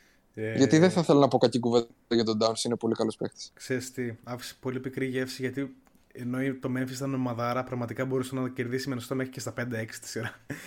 δηλαδή κέρδιζε κάτι παιχνίδια με 10-20 πόντους μπαίνοντας στην τέταρτη περίοδο και το Memphis απλά με run and gun τα γερνούσε. Που μια σοβαρή ομάδα εκεί πέρα απλά θα τελείωνε το Memphis στα 6 παιχνίδια. Υποθέτω πω ναι. Και γι' αυτό άφησε πικρή γεύση. Δεν άφησε πικρή γεύση επειδή ήταν κακή την Timberwolves. Άφησε κακή γεύση γιατί νομίζαμε ότι θα είναι πιο κακή. Μας έδωσαν το hope ότι μπορούν να περάσουν, να κάνουν το upset. Το, το upset 2-7 που δεν το κάνουν πολλές ομάδες. Και εν τέλει δεν το έκαναν. Απλά αυτό. Ναι, αλλά δεν το έκαναν οπότε. Θα ήθελα να τους κρίνω με βάση ότι δεν το έκαναν. Νούμερο 13. 13, ναι. Ε, λοιπόν, Draymond Green. Okay. πρώτον, πρώτον, γιατί είμαι biased γιατί είμαι Warriors. Δεύτερον, γιατί ε, όταν παίζει, παίζει. Ωραία. Μπαίνει μέσα και αλλάζει όλη την άμυνα. Τον χαίρεσαι. Είναι, ρε. πάρα, είναι πολύ καλός. Πώς, τι Τον χαίρεσαι, λέω. Τον βλέπεις και χαίρεσαι. τον βλέπεις και χαίρεσαι τον Draymond. Ε, ναι, είναι, εντάξει, όλοι ξέρουν πόσο καλός παίκτης είναι ο Draymond αμυντικά. Δεν θα το μάθετε από μένα. Μπορείτε να το ψάξετε περισσότερο όμως. Είναι τρομερός. Ε, τρίτον, που μου άρεσε πάρα πολύ και δεν το είχα πάρει χαμπάρι, έχει τρομερό true shooting. Έχει 58% true shooting. Ωραία. Που εγώ νομίζω ότι βολές, OK, δεν βαράει τρομερά. Ότι, OK, δεν παίρνει και πολλές προσπάθειες. Υποθέτω τελικά δεν ισχύουν αυτά. Δηλαδή, μια χαρά προσπάθειες παίρνει. Οι βολές του δεν είναι τρομερές. Παρ' όλα αυτά, βγαίνει ρε παιδί μου το 58%. Και ρε φίλε, εντάξει, κάτι σημαίνει αυτό. Δεν, είναι καλός επιθετικά και, και σαν μόνος του και σαν standalone. Κόντρα στο, στο narrative που δημιουργήθηκε για δύο-τρία παιχνίδια εκεί με τους Celtics, που εκεί σίγουρα δεν ήταν ο εαυτός του. Παρ' όλα αυτά για μένα, αν εξαιρέσεις κανείς ότι ανασταθεί, καλά που το συζητήσαμε και πιο πάνω, ναι, αξίζει να είναι αρκετά ψηλά. Γιατί εντάξει, πρωτάθλημα παίρνουν οι Warriors έτσι. Δεν ήταν κιόλας ότι αυτή η ομάδα έκανε ένα καλό playoff run και OK, okay, εντάξει, φτάσανε μέχρι τέλους. Άρα ναι. πρέπει να δικαιολογηθεί και με τους παίκτες αυτό. Δεν γίνεται. Ωραία. Υποθέτω ότι θα μπορούσε να χωρίσει και ο Wiggins κάπου στην 20 Υποθέτω. Εντάξει. Ε, ενώ με βάση το σκεπτικό που αναφέρω αυτή τη στιγμή. Παρ' όλα αυτά, ναι, ας εστιάσουμε στο νούμερο 13. Για μένα ήταν ο Draymond Green. Εσύ ποιον έχεις; Okay. Εγώ έχω έναν παίκτη ο οποίος θα, θα πω τώρα ότι του χρόνου θα είναι πιο ψηλά. Παρόλο που δεν είναι μικρός σε ηλικία, είναι μεγάλος. Ε, μπορεί να τον έχεις ψηλότερα, βασικά νομίζω τον έχεις ψηλότερα. Αποκλείται να τον έχεις εκτός 20. Άμα τον έχεις εκτός 20, θα, απλά θα κλείσω το, την καταγραφή. Τζαμοράντ. Έχω τον James Harden. Το ξέρω. Μεγάλος, μεγάλος σε ηλικία. Δεν είπες μικρό σε ηλικία. Είπα δεν φάνηκε. είναι μικρό σε ηλικία, είναι μεγάλος. Εγώ δεν άκουσα το δεν. Ε, όχι, τον μιλά, ότι... μιλά. Θα είναι πιο ψηλά χωρίς να. Δηλαδή πρέπει να κάνει regress από εδώ και πέρα. Okay? Αλλά παρόλα αυτά θα είναι ναι, πιο ναι, ψηλά ναι. του χρόνου στη λίστα. Γιατί, γιατί θα είναι υγιής, είναι σε μια πολύ καλή ομάδα, έχει πλέον ψηλό. Ε, το front office του έδωσε τα εργαλεία που θέλει και αυτός πήρε το pay cut για να, το, να βοηθήσει το front office. Ενώ ήταν τραυματίας και υποτίθεται έκανε την κακή του χρονιά, έκανε 22-8-10 με 58% του shooting και 21 PR. Δηλαδή, άμα το έκανε άλλος παίκτης αυτό, π.χ. ο Ντεζόν Τεμάρι, θα μιλούσαμε ναι, τώρα θα, ότι θα είναι superstar και ναι. τέτοια. Αν το, το κάνει ο James Harden είναι κακή χρονιά, τέλος πάντων. Ναι. Είχε παρόλα αυτά πολλά θέματα. Ε, το explosiveness του είναι... έχει πέσει πάρα πολύ. Ελπίζω να είναι για τον τραυματισμό και όχι ελπίζω, το πιστεύω ότι είναι εξαιτίας του τραυματισμού. Λέει πως θα είναι καλά στην επόμενη σεζόν. Λέει πως ξεκίνησε προετοιμασία πιο νωρίς από κάθε άλλη σεζόν. Ακόμα και τη MVP σεζόν που έβαζε 36 και 34 πόντους μέσα ώρα αγώνα. Και εγώ τον πιστεύω και πραγματικά είναι ακόμα ένας top 10-15 παίκτη στο NBA εύκολα. Speaking of Harden, τον έχω στο 12, οπότε έδεσε τέλεια. Ο, τέλειο. Ναι, αυτό, ναι. Ότι απλά έκανε μια μέτρια για τα ακραία Harden δεδομένα χρονιά. Χρονιά. Ωραία. Οπότε γι' αυτό στο κεφάλι πολλών ο Harden, α, ξέρω εγώ, έχει πέσει πολύ. Αντικειμενικά μιλώντας, είναι. Όχι, είναι πάρα πάρα πολύ καλός και γενικά επηρεάζει το παιχνίδι και ως έτσι, ρε παιδί μου. Δηλαδή μπαίνει μέσα και είναι μια απειλή, δηλαδή δεν τον αφήνεις να μαρκάρεις τόσο σουτ παρόλο που σούταρε τραγ... τραγικά. Δεν σούταρε καλά τρίποντο φέτος. Έτσι. Αυτό ήταν το μεγαλύτερο, νομίζω, το μεγαλύτερο, πώς το λένε, αυτό που με πειράξε περισσότερο με τον Harden φέτος. Ότι το τρίποντο. Δεν θυμάμαι, αλλά θυμάμαι όταν το τσέκαρα ότι ήταν μπα και ήταν κάτω από 30% όχι, ή 30% κάπου ή 32%. Ήταν σίγουρα πάνω από 35%. όχι ρε. Μισό λεπτό, τσέκαρα τώρα. Ωραία, Ωραία τσέκαρα το, τσέκαρα το. Θα το τσεκάρω κι εγώ γιατί δεν σε πιστεύω, ξέρω τι άτομο είσαι. Φιλαδέλφια. Ο James Harden φέτος είχε 33% στο τρίποντο. OK, okay, εντάξει. Mm. Ήταν, ήταν down years. Και στα playoff, για τσεκάρε στα playoff. Στα playoff είχε 37% στο τρίποντο. OK, okay, wow. Ναι, βασικά τόσο δεν σουτάρει γενικά, 37 κάπου 36, εκεί, γιατί είναι και ακραία volume. γενικά, ναι. Ναι, ναι, ναι. OK, okay, τότε ίσως δεν στέκει πάρα πολύ αυτό που είπα. Αλλά στη regular, ναι, δεν ήταν... Τέλος πάντων. Ε, θα μπορούσε να σκοράρει περισσότερο, θα μπορούσε να κάνει ακόμα περισσότερα πράγματα, θα μπορούσε. Ε, αλλά είναι αρκετά αυτά που κάνει για να ανοίξει την επίθεση της ομάδας του. Και ο λόγος που δεν πήγαν παραπέρα φέτος ήταν επειδή ο, ο Embiid ήταν εκεί τραυματίας. Οπότε αυτά για, προς το παρόν για τους Sixers και για τώρα για τον Harden. Νούμερο 11, εγώ. Όχι, να πω εγώ το 12. Και Α, ναι, το ξέχασα. Ζητάω permission για να πω 12 και 11 μαζί, για να τους συγκρίνω. Ναι, εννοείται. Ωραία. Λοιπόν, Γιώκετ στο... και Embiid, το ήξερα. Όχι, αποκλείται να έβαζα τον Γιώκετ μόνο μία θέση πάνω από τον Embiid. ε, στο νούμερο 12. Βασικά είναι δύο πα... πολύ ίδιοι παίκτες. Όχι στο playstyle, αλλά στο που είναι τα δυνατά του σημεία και που όχι. Ε, στο 12 έχω τον Τζαμοράν, ο οποίος είχε 27 πόντους, 6 rebound, 7 assist, 57% του shooting, 24,4 PR. Ε, βγήκε, έβγαλε την ομάδα του δεύτερη, ήταν φανταστικός. Μπήκε μέχρι και στο MVP talk. Και στα playoff πήγαινε πάρα πολύ καλά μέχρι που τραυματίστηκε και απλά οι Warriors τέλειωσαν τη, τη σειρά που έτσι κι αλλιώς πίστευα θα την τελειώσουν. Δεν νομίζω πως είχαν πολλές ελπίδες οι Grizzlies. Παρόλο που μιλούσαν πάρα πολύ. Αλλά αυτό είναι για άλλη φορά. Και είναι ένας παίκτης ο οποίος σκοράρει πάρα πολύ καλά, 27,4 πόντους. Μοιράζει πάρα πολύ καλά, 7 ε, assist. Και είναι κακός αμυντικός. Και έχω στο 11 έναν παίκτη ο οποίος σκοράρει καλύτερα, σκοράρει πιο efficiently, μοιράζει 3 assist παραπάνω και είναι εξίσου κακός αμυντικός, ίσως και χειρότερος γιατί δεν έχει την αθλητικότητα. Έχω τον Trey Young, ο οποίος Trey Young ε, άφησα στην άκρη όλο το κακό της ομάδας. Δηλαδή ότι η ομάδα του δεν ήταν καλή φέτος. Δεν έπαιξε ποτέ άμενα σε όλη τη χρονιά. Η ομάδα του έχει αυτός. Ε, στα playoff ήταν πολύ κακή και είχαν κακό matchup με το, με το Miami να τους περνάει σαν τρένο εύκολα. Ε, αλλά πέρσι έκανε εξίσου φανταστική χρονιά. Πήγε την Ατλάντα μέχρι τους τελικούς περιφέρειας όπου ήταν δύο νίκες μακριά από το να αποκλείσει το, το Milwaukee που εντάξει, κάποιος από πολλές, αλλά ήταν δύο νίκες μακριά από τους τελικούς όντα outsider. Και γενικά τον θεωρώ έναν ακόμα καλύτερο παίκτη από τον. Ε... Είναι, α, βασικά τον θεωρώ ακόμα καλύτερο παίκτη από τον Ja Morant, ίσως όχι για πολύ. Ίσως όχι για πολύ. Και του, τους βάζω στο 12 και 11 της λίστας μου. OK, okay, OK. Okay. Ε, νομίζω...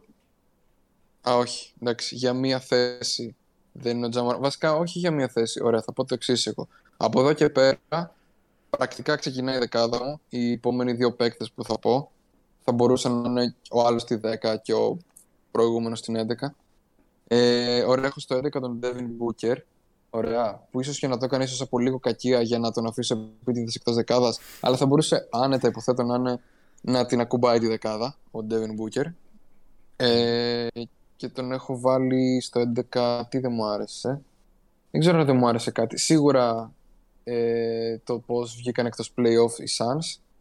Ε, Παρ' όλα αυτά δεν ξέρω, δεν νομίζω να ήταν ε, κατά κύρια βάση δικό του το πτέσμα. Αλλά σίγουρα έχει αυτό το μερίδιο ευθύνης. Είναι πολύ καλός σκόρερ. Αλλά όχι τόσο ακραία καλός σκόρερ όσο θα ήθελα να μας το παρουσιάσουν κάποιοι. Ε, και δεν το λέω συγκεκριμένα, το λέω γενικά ρε παιδί μου ότι okay, ο Devin Booker είναι ένας πολύ καλός σκόρερ ναι, αυτό. πιστεύω υπάρχουν καλύτεροι σκόρερ οι οποίοι θα τους αναφέρω πιο πάνω στη λίστα. Ε, αμυντικά έχει δέσει πάρα πολύ. Ε, αυτό. Πολύ καλός παίχτης. Υπάρχει λόγος που οι Suns κάναν τη regular season που κάνανε. Παρ' όλα αυτά πιστεύω ότι μπορώ να βρω 10 παίκτες που θα παίρνω πάνω από αυτόν αυτή τη στιγμή. Έτσι το βλέπω. OK. Okay. Θες να πεις και για τον Ja Morant για να κάνουμε Ναι. τη σύγκριση; Ναι, ο Ja, βασικά, ο Ja παίζει χειρότερη άμυνα. Αλλά μου αρέσει πάρα πολύ το πώς γενικά παίζει επίθεση. Ε, σίγουρα έχει κάποια μέλανα σημεία. Έτσι, πολλές φορές παίρνει κάποιες προσπάθειες που είναι πολύ κρίσιμες και δεν θα έπρεπε να τις χάσει και τις χάνει και οκ, θα θέλαμε να μην το κάνει αυτό. Παρ' όλα αυτά μου αρέσει πολύ ο τρόπος που ανοίγει το παιχνίδι, ρε παιδί μου. Θεωρώ ότι είναι τρομερά καλός στα drives. Τα τελειώματά του, οι πιρουέτες που κάνει, όλα αυτά είναι πολύ δύσκολο να τα μαρκάρει κάποιος. Τραβάει κόσμο πάνω του. Το θεωρώ πολύ σημαντικά αυτά. Ε, αλλά θα μπορούσε άνετα να. Τέλος πάντων, το ζύγισα ενώ μες στο κεφάλι μου και βγήκε πάνω από τον Μπούκερ. Θα μπορούσε να είναι ο Μπούκερ στο 10. Δεν θα είχα κανένα πρόβλημα. Παρ' όλα αυτά για τον Μπάζ θα πούμε 11 και 10 Οκ. έτσι όπως τα Σε ευχαριστώ για την πάσα γιατί έχω εγώ τον Devin Booker στο νούμερο 10. Οκ. Και να πω εδώ πέρα ότι με το που πω το νούμερο 10 μετά στο 9 ανεβαίνουμε ένα επίπεδο για μένα. Δηλαδή μπαίνουμε στο πραγματικό superstar. Ναι. Μέχρι στιγμής ήμασταν ας πούμε Ναι, στους ναι, ναι. stars. Ε, είναι- Ο Devin Booker είναι superstar, εντάξει, δεν το, δεν αντιτώ ότι υπάρχει θα αυτό. Απλά μετά από το 9 θεωρώ ότι ανεβαίνει το επίπεδο παικτικά. Πάρα πολύ. Μιλάμε για πραγματικούς ηγέτες ομάδας που πήγαν πολύ καλά. Ε, ο Devin Booker έκανε μια πολύ καλή σεζόν. Δεν τον ευνοούν ποτέ τα advanced stats. Δεν ξέρω γιατί, τι φταίει σε αυτό και άμα όντως παίζουν ρόλο. Εμένα μου αρέσουν πάρα πολύ τα advanced stats. Το έχω, δεν το κρατάω κρυφό αυτό. Παρ' όλα αυτά είναι αρκετά καλύτερο αμυντικό και από τον ε, Τζαμοράντ και από τον Trey Young που έχω από πιο κάτω. Δεν είναι κακός δημιουργός. Έχει 5 assist ενώ έχει τον Chris Paul δίπλα του που οκ. Ε, είναι σχετικά efficient, κοντά στο league average. Ε, έκανε καλά playoff, αλλά εντάξει. Α, αυτό το choke job ξέρω ότι πο- πολλούς όπως και τον Αυγέρη μπορεί να τους ξενίσει και να κάνουν λίγο underrate τους παίκτες ή να τους βάλουν πιο κάτω γιατί οκ έκανες αυτό το choke job άρα γιατί να σε βάλω πιο πάνω. Ε, πιστεύω ότι μέσα στα επόμενα δύο χρόνια μπορεί να έχει ένα πρωτάθλημα. Είναι πολύ καλός, θα γίνει ακόμα καλύτερος. Και αυτό είναι στη θέση 10. Δεν έχω να πω κάτι άλλο. Ό,τι είπες και εσύ. Μμμ. Άρα νούμερο, νούμερο 9. Ναι. Αυτό είναι μετά το 10. Χαίρομαι που συμφωνούμε και οι δύο. Λοιπόν, νούμερο 9. Ε, υποθέτω υπό άλλες συνθήκες θα μπορούσε να είναι πιο πάνω. Παρ' όλα αυτά μου ξυνίζει αρκετά το ότι γενικά δεν προσπαθεί τόσο. Ή... Τέλος πάντων, μπορεί να είναι απλά narrative, αλλά πραγματικά μου φαίνεται ότι δεν προσπαθεί τόσο όσο σίγουρα θα μπορούσε και όσο έχει κάνει στο παρελθόν. Είναι ο Λεμπρόν. Πιστεύω ότι υπήρχαν παίχτες οι οποίοι στο πρόσφατο παρελθόν ε, έχουν παίξει γενικά πιο αποδοτικό μπάσκετ για την ομάδα τους. Ωραία. Ε, δεν ξέρω πόσο να πω για τον Λεμπρόν, όλοι ξέρουμε τι παίκτης είναι. Αυτό, νομίζω κυρίως το, το όλο effort πράγμα είναι που καθόταν άσχημα στο κεφάλι μου. Αυτό, μη λες εσύ αν θες. Λοιπόν, ε, άμα είχα τα guts όπως εσύ θα βάζα και εγώ το LeBron στο 9. Ήθελα να το κάνω. αλλά Ναι, βασικά εγώ με βάση αυτό ξεκίνησα και τον έβαζα όλο και πιο χαμηλά. δεν το έκανα. Και τώρα με παράδεισες. Ναι. Ω, Τέλος πάντων. Ε, να πούμε ότι ο LeBron είχε 30 πόντους, 8 rebound, 6 assist, πάνω από ένα κλέψιμο, πάνω από μια τάπα, 62% shooting και 26,2 PR. Στατιστικά ήταν φανταστική η σεζόν. Νομίζω αμυντικά δεν ήταν καλός. Ήταν από τους, ε, από τους χειρότερους starters στη λίγα αμυντικά για μένα. Το, ε, δηλαδή η άμυνα είναι κυρίως effort με τα ικανότητα. Οπότε έχεις δίκιο σε αυτό που λες για το effort. Ε, δεν είναι καμία, σε καμία περίπτωση δικαιολογία το τι ομάδα έχεις για το effort. Ναι, Ε, Νομίζω ναι. συμφωνούμε όλοι σε αυτό. ναι, ναι. Δηλαδή, εγώ πραγματικά δεν με ενδιαφέρει τι ομάδα έχεις. Άμα είναι να παίξεις μπάσκετ, θα παίξεις μπάσκετ και άμα το αξίζει θα μπεις και πρώτος στη λίστα στα 38 σου. Ο LeBron James είναι ακόμα φανταστικός. Είναι ο καλύτερος παίκτης που έχουμε δει ποτέ σε αυτή την ηλικία εύκολα. Εύκολα. ναι. Εύκολα. Και θα συνεχίσει να είναι. Απλά πλέον θεωρώ ότι τον έχει ξεπεράσει. Όχι το μπάσκετ, τον έχουν ξεπεράσει αρκετοί παίκτες γιατί απλά έχουν τη φρεσκάδα, το effort, την καλύτερη ομάδα Ναι. ίσως να παίζει και αυτό ρόλο στο πώς το βλέπουμε, εντάξει. Ε, έκανα όλο αυτό το τέτοιο για να πω ότι τον έχω στη θέση 7. Άρα θα, μιλ... θα, θα τον αναφέρω απλά πιο μετά. Και στη θέση 9 ε, έχω τον Jimmy Butler. Okay. Ο οποίος, ναι, μεν, έκανε φανταστικά playoff. Ήταν top 3 παίκτη στα, στα playoff για μένα. Ίσως top 4. Αναλόγως πόσο φαν του Carry Gravity είσαι. Ναι. Και πραγματικά ήταν συγκινητικός. Πήγε να γυρίσει μια σειρά ολομόναχο. Με έναν Μπαμ να είναι άφαντο, με έναν Λάουρι και Χείρο τραυματίες. Με τους Λάουρι και Χείρο τραυματίες. Ε, πιστεύω ότι άμα κάνει καλύτερες regular, δηλαδή πάρει παραπάνω προσπάθειες, γιατί efficient είναι, απλά έχει 21-6-5 που είναι η φάση Chris Middleton stat line. Ε, άμα γίνει λίγο πιο superstar στην regular season και πάει και λίγο για τα βραβεία, πιστεύω μπορεί να μπει και πιο ψηλά στη λίστα. Η άμυνά του είναι στην κορυφή της λίγας, ξέρω εγώ είναι top 5-10 αμυντικός και αυτό τον έχω στο νούμερο 9. Mm-hmm. Και χαμηλά τον έχεις το έτσι όπως το πες, αλλά εντάξει. Δεν πειράζει. Τι να κάνουμε; Θες να πω Ε, ναι. Ωραία. Νούμερο 8, Jason Tatum. Ε, το μόνο που με κρατάει να τον βάλω ακόμα πιο ψηλά, μάλλον το ότι δεν είναι τόσο καλός στο όλο playmaking κομμάτι όσο κάποιοι άλλοι πιο πάνω. Που το playmaking στο μυαλό μου είναι πιο πολύ ότι ξέρεις τι, θα τραβήξω κόσμο πάνω μου, θα κάπως θα... Ναι, κυρίως αυτό. Μπορεί να λέω κάτι λάθος, αλλά νομίζω στοιχειοδός δεν είμαι πολύ μακριά από την αλήθεια. Όχι, δεν είσαι καθόλου λάθος. Το playmaking δεν είναι μόνο η πάσα. Είναι το playmaking, το, ναι, το να ναι, κάνω ναι, ναι. plays. Δηλαδή με οποιονδήποτε τρόπο. Είτε είναι screen, είτε και... είναι κίνηση, είτε είναι οτιδήποτε. Ε, είναι πολύ καλός, αλλά θα μπορούσε να είναι ακόμα καλύτερος. Ή έστω πιστεύω υπάρχουν παίχτε οι οποίοι είναι καλύτεροι σε αυτό το κομμάτι όσο ανεβαίνουμε. Ε, Παρ' όλα αυτά, ο Jason Tatum έχει τρομερό σώμα. Τρομερό σώμα. Ακούγεται πολύ γκέι αυτό. Όπως και να έχει. Έχει, είναι πολύ καλός ρε παιδί μου για να τον χρησιμοποιεί στην άμυνα ο προπονητής του και είμαι μεγάλος φαν αυτού του όλου πράγματος. Και έχει τρομερό shoot. Έχει πολύ καλά drives από το δεξί κυρίως. Ε, ναι, το είδα. Ή από το, το σωστό του το χέρι, μάλλον. Δεν ξέρω, μπορεί να είναι αριστερόχειρος άνθρωπος. Δεξιόχειρος είναι. Ε, και γενικά παίζει σωστό μπάσκετ. Είχα εκείνη την υποψία ότι δεν παίζει και τόσο ρε παιδί μου ότι κρύβεται από τη στιγμή. Τελικά κάθισα είδα μερικά έτσι, τελευταία stints, να το πω έτσι, από παιχνίδια και έπαιξε σωστό μπάσκετ. Έκανε τη σωστή πάσα. Έκανε αυτό που έπρεπε, τουλάχιστον αυτό που είχαν συζητήσει στον πάγκο. Και δεν ήταν τόσο δικό του θέμα το, το αν η ομάδα του ρε παιδί μου εν τέλει δεν κατάφερε να φτάσει στην πηγή. Σίγουρα έχει ένα μερίδιο ευθύνης, αλλά έπαιξε τρομερό μπάσκετ καθε αυτό. Δεν πιστεύω ότι θα μπορούσε να είναι και στο 7 και στο 6, υποθέτω. Μπορεί και όχι. Σίγουρα ανοίξει τη δεκάδα. Είναι top 10 παίχτη ο Tatum. Και αυτό είχα να πω για τον Tatum. Εντάξει, εγώ έχω συγκινηθεί. Έκανε και εκείνο το ακραίο Game 6 στο Milwaukee. Ναι, ναι, ναι. Φανταστικό. Wow. Με την πλάτη στον τοίχο, έχαναν 3-2. Ναι, ναι, ναι. Ε, έχω συγκινηθεί. Μετά από τόσους παίκτες, επιτέλους πετυχαίνουμε έναν στην ίδια θέση. Ω, τι λες τώρα. Έχω και εγώ τον Jason Tatum στο 8. Κάτσε, είχαμε πετύχει και έναν άλλον, ρε. Όχι, όχι, όχι ήταν, κοντά, ήταν κοντά ο Γκομπέρ. Ναι, ήταν κοντά. Ήταν μια θέση διαφορά. Ναι. ναι. Ε, εντάξει, τώρα όσο ανεβαίνουμε, τόσο πιο πολλούς θα πετυχαίνουμε. Λογικό είναι αυτό. Ναι. Γιατί είναι πιο εύκολο να τους κάνεις rank. Συμφωνώ σε όλα από αυτά που είπες στον Tatum. Είναι φανταστικός παίκτης. Θα... Είμαι 100% σίγουρος και για αυτόν ότι θα ανέβει θέση στην επόμενη σεζόν. Ε, μπορεί να γίνει και το 5 παίκτη, βέβαια δύσκολο με την τετράδα και με τον Λούκα Ντόνιτσα από πίσω. Spoiler alert. Ναι. Ε, και αυτό δεν θεωρώ ότι ήταν δικιά του η ευθύνη στους τελικούς. Ήταν κακός, αλλά συμβαίνει. Έκανε μια κακή shooting. Δηλαδή είναι μέσα στο μπάσκετ ένας παίκτης να κάνει κακή shooting χρονιά. Ποιος δεν έχει κάνει. Ε, κακή shooting σειρά, όχι χρονιά. Ναι. Ποιος δεν έχει κάνει. Και έκανε μία με τους ε, με τους Warriors. Στο playmaking με τους Warriors ήταν καλός και επειδή οι Warriors τον άφησαν. Επειδή οι Warriors τον άφηναν να κάνει το playmaking, ήταν καλός. Ε, θέλει να βελτιωθεί πάρα πολύ στο playmaking και αυτός και ο Brown. Το οποίο θα το κάνει. Βελτιώθηκε ήδη στην άμυνα, βελτιώθηκε στο σκοράρισμα. Απλά είναι on pace για το 5 παίξει στη λίγα. Εύκολα. Απλά αυτό. Ε, ναι, στο 7. Έλεγα...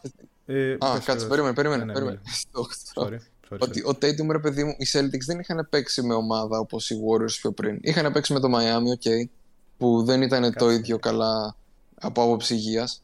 Ε, αμυντικά, ε, πιο σκληρός αντίπαλος ήταν το Milwaukee, υποθέτω. Ε, που και εκεί πέρα λοιπόν άμυνες, Εγώ κάνω rank της άμυνες, βάζω ένα Warriors, δύο Miami, τρία Milwaukee. Ναι. Ε, και δεν είχε ξανατύχει ρε παιδί μου να έχει τον Wiggins πάνω του σχεδόν για όλη τη σειρά.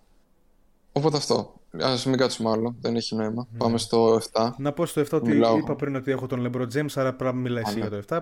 Πλάθο. Οπότε μιλάω εγώ και μετά προχωράμε στο 6. Mm. Ε, στο 7 έχω τον Λούκα Ντόντσιτς. Και το μόνο okay. που με κρατάει από το να βάλω τον Ντόντσιτς πιο ψηλά είναι ότι θεωρώ υπάρχουν καλύτεροι παίκτες ε, αμυντικά πιο πάνω. Κυρίως αυτό θα έλεγα. Ε, είναι ένας παίκτης ο οποίος διαλύει τις αντίπαλες επιθέσεις άμα του δοθεί ευκαιρία. Άμυνες. Και αντίπαλες άμυνες, συγγνώμη. Ε, όχι ακόμα. Θα φανεί από το τι κάρδιο έκανε αυτό το καλοκαίρι, μάλλον. Ε, τι άλλο θα έλεγα; Θεωρείτε ναι. το να κάνεις την αργυλέ στη Μύκονο κάρδιο; Ναι, εννοείται. Αυτό ήταν πριν ένα χρόνο, μάλλον. Δεν ήταν είναι τώρα. Δηλαδή έκανε τον αργυλέ και έγινε ότι έγινε φέτος. Mm. Φέτος, καλοκαίρι τι θα κάνει; Θα δούμε. Θα και πάει θα να παίξει γύρω μπάσκετ. Ναι, προς το παρόν έχουμε αυτό το θέμα. Ναι, ναι. Ε, και τι άλλο θα έλεγα; Τι θέματα, έχει, έχει θέματα στην επίθεση; Νομίζω όχι τίποτα τρομακτικά. Δηλαδή παίζει όπως παίζει και κάνει ό,τι κάνει και αυτό δηλαδή, όχι okay, μόνο καλύτερος θα γίνει. Παρ' όλα αυτά θεωρώ ότι υπάρχουν παίκτες πιο πάνω οι οποίοι γενικά σαν value ίσως και να προσφέρουν περισσότερο. Θα μπορούσε να είναι στο 6 Λούκα, θα μπορούσε υποθέτω, σταυρώστε με γι' αυτό. Αλλά Εντάξει, δεν ξέρω. Κάπως θα ζήγησα στο κεφάλι μου και έβαλα το Λούκα στο 7. Κοίτα, εδώ πέρα που έχουμε φτάσει είναι όλοι τρομερά καλοί παίκτες, οπότε Όντως. δεν νιώθω άσχημα. Ε, να πω το σχόλιο μου δεν εκπλήσσω που έχεις το Λούκα στο 7, αν και είναι λίγο low. Εκπλήσσω που έχεις τον Jimmy Butler τόσο ψηλά και πάνω το Λούκα και αυτούς. Ναι, γιατί έκανε τρομερά playoff φέτος, ρε φίλε. Εκτός άμα ξέχασες το Jimmy Butler σαν τον Donovan Mitchell, δεν ξέρω. Ε, α, όχι, τον Jimmy Butler τον έχω στο 6, οπότε. Οκ. Okay. Τέλειο. Καλή πάσα. Ευχαριστώ. Ευχαριστώ. Jimmy Butler. Μίλησες εσύ για τον Jimmy Butler, μίλησες εσύ. Ναι, νομίζω τα είπες όλα. Μ' αρέσει γενικά το όλο effort του, μ' αρέσει ο χαρακτήρας του πάρα πολύ. Μ' αρέσει το πώς μπαίνει μέσα και κάνει dictate τον όλο χώρο, το πώς θα, πώς θα συμπεριφερθεί. Δεν ξέρω πώς να το θέσω. Είναι, είναι τόσο βαρύ σαν χαρακτήρας. Όχι βαρύ κι ασήκωτος, βαρύ εννοώ ότι μάγκες ήρθαμε να παίξουμε μπάσκετ κομμένες μαλακίες και το καταλαβαίνει όλη η ομάδα αυτό και είναι και στη σωστή ομάδα για αυτό εδώ που τα λέμε. Είναι ίσως ο μόνος παίκτης από το Μαϊάμι που όντως πάω ρε παιδί μου πάρα πολύ.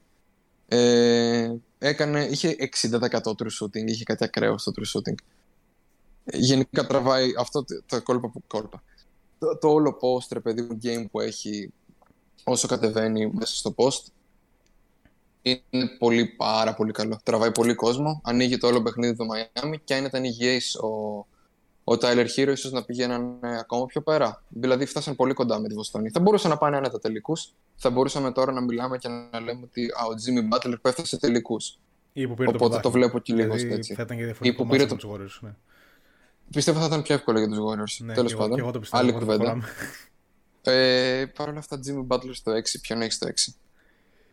Λοιπόν. Να δω λίγο τη, τη λίστα. Όπως είπα πριν ότι ανεβαίνει ένα σκαλί, τώρα θεωρώ ότι ανεβαίνει ακόμα ένα σκαλί. Η top 6 παίξει στη λίστα πραγματικά. Ε, θέλω, να το πω αυτό το επιχείρημα, θέλω να το πω αυτό το επιχείρημα για τους top 4, αλλά θα το πω για τους top 6 γιατί πραγματικά ο 5 και ο 6 είναι ίδιο σκαλί με τους πρώτους 4 πάνω κάτω. Ε, η πρώτη 6 παίξει στη λίγα είναι φανταστική. Είναι νομίζω για μένα, δηλαδή ξέρω ότι έχεις διαφορετική λίστα, αλλά για μένα δεν θα πρέπει κανένας να έχει άλλους top 6 παίξει στη λίστα πέρα από αυτούς που θα πω εγώ. Και ξέρω, ακούγεται πολύ. Αλλά ζωνικό αυτό δεν ξέρω που Στο νούμερο 6 έχω τον ε, league leader σε, σε πόντους στη λίγα. Τον ε, Joel Embiid. 30,6 πόντους, 12 rebound, 4 assist. Elite άμυνα. Elite true, shoot, ναι, elite true shooting. Elite PR. Ένας φανταστικός παίκτης. Ο οποίος τραυματίστηκε και δεν τον είδαμε στο full form του στα playoff. Κάθε χρόνο η ίδια ιστορία. Παρ' όλα αυτά είναι ένας τρομερός παίχτης. Κάτσε, τελείωσες. Σε διέκοψα. Ε... Όχι. θέλω να πω μερικά ακόμα. Θέλω να πω ότι. Α, συγγνώμη, πες, πες. Ε, θέλω να πω ότι μπορούσα εύκολα να τον βάλω στη θέση 5. Ίσως να μπαίνει και λίγο πιο ψηλά. Γενικά, όσοι με ξέρουν, ξέρουν ότι είμαι υπέρμαχος του ότι ο Γιώκητ, μεγάλος βασικά υπέρμαχος του ότι ο Γιώκητ είναι καλύτερος στον Embiid. Αλλά πραγματικά είναι και οι δύο υπερελίτ, δηλαδή είναι ίδιο καλοί σχεδόν. Ε, είναι ένας φανταστικός παίκτης. Δηλαδή, άμα αυτός ο παίκτης είναι υγιής του χρόνου στα playoff, ίσως είναι και πρώτο φαβορή από την Ανατολή. Δηλαδή, έχει μόνο έναν καλύτερο παίκτη απέναντί του στη, στην περιφέρεια. Είναι, είναι, είναι, ο Γιάννης. Ναι. Είναι ναι. απλά ο Γιάννης. Δηλαδή, ο μόνος που μπορείς να κάνεις το case ότι είναι πιο dominant. Αυτό. Υποθέτω ρίχνει τη σειρά μου. Ωραία. Εγώ θα πω ότι όσο κοίταγα τα stats και τα έβλεπα, για κάποιο λόγο δεν τα είχα ξανακοιτάξει φέτος. Και είχα πάθει πολύ μεγάλο σοκ με το τρομερό του το PR και για το Vorp. Και λέω, Μαλάκα, τι ακραία Vorp είναι αυτά. Ξέρω εγώ, wow, δεν παίζει να έχει κανείς μεγαλύτερο. Και μετά δεν το έχει ο Γιώκητς ακόμα μεγαλύτερο. Ναι, ναι. Ήθελα να το αναφέρω. Συγγνώμη στι ξεράδες. Ναι, ε, είναι τόσο καλό όσο λες Embiid. Τα πες όλα, βασικά. Εγώ τον έχω, νομίζω, α, εσύ τον έχεις στο 6, ε. Εγώ στο 6 έχω τον Jimmy. Ωραία. Ε, δεν έχω να προσθέσω κάτι στον Embiid, βασικά, εκεί θα κατέληγα. Οπότε αν είναι προχωράω και απλά σας ανακοινώνω σε κάποια φάση που έχω τον Embiid. Τον έχω πιο πάνω βέβαια. Οκ, okay, άρα λέω νούμερο 5. Ναι, ναι. KD, νούμερο 5. Ωραία. Ε, αν δεν κάνω λάθος, είχε καλύτερα shooting splits. Έχω, βασικά έτσι έχω γράψει στις σημειώσεις μου. Δεν θυμάμαι με σχέση, σε σχέση με ποιον. Μπορεί ε... να ήταν σε σχέση με τον Tatum. Δεν θυμάμαι τώρα. Δεν είμαι σίγουρος. Ο KD Κάπου... είχε το καλύτερο true shooting μετά τον Νίκολα Γιόκιτς στο top 20 ε, και εντάξει πέρα και το Rudy Gobert που απλά στο αέρι τίποτα που δεν μετράει.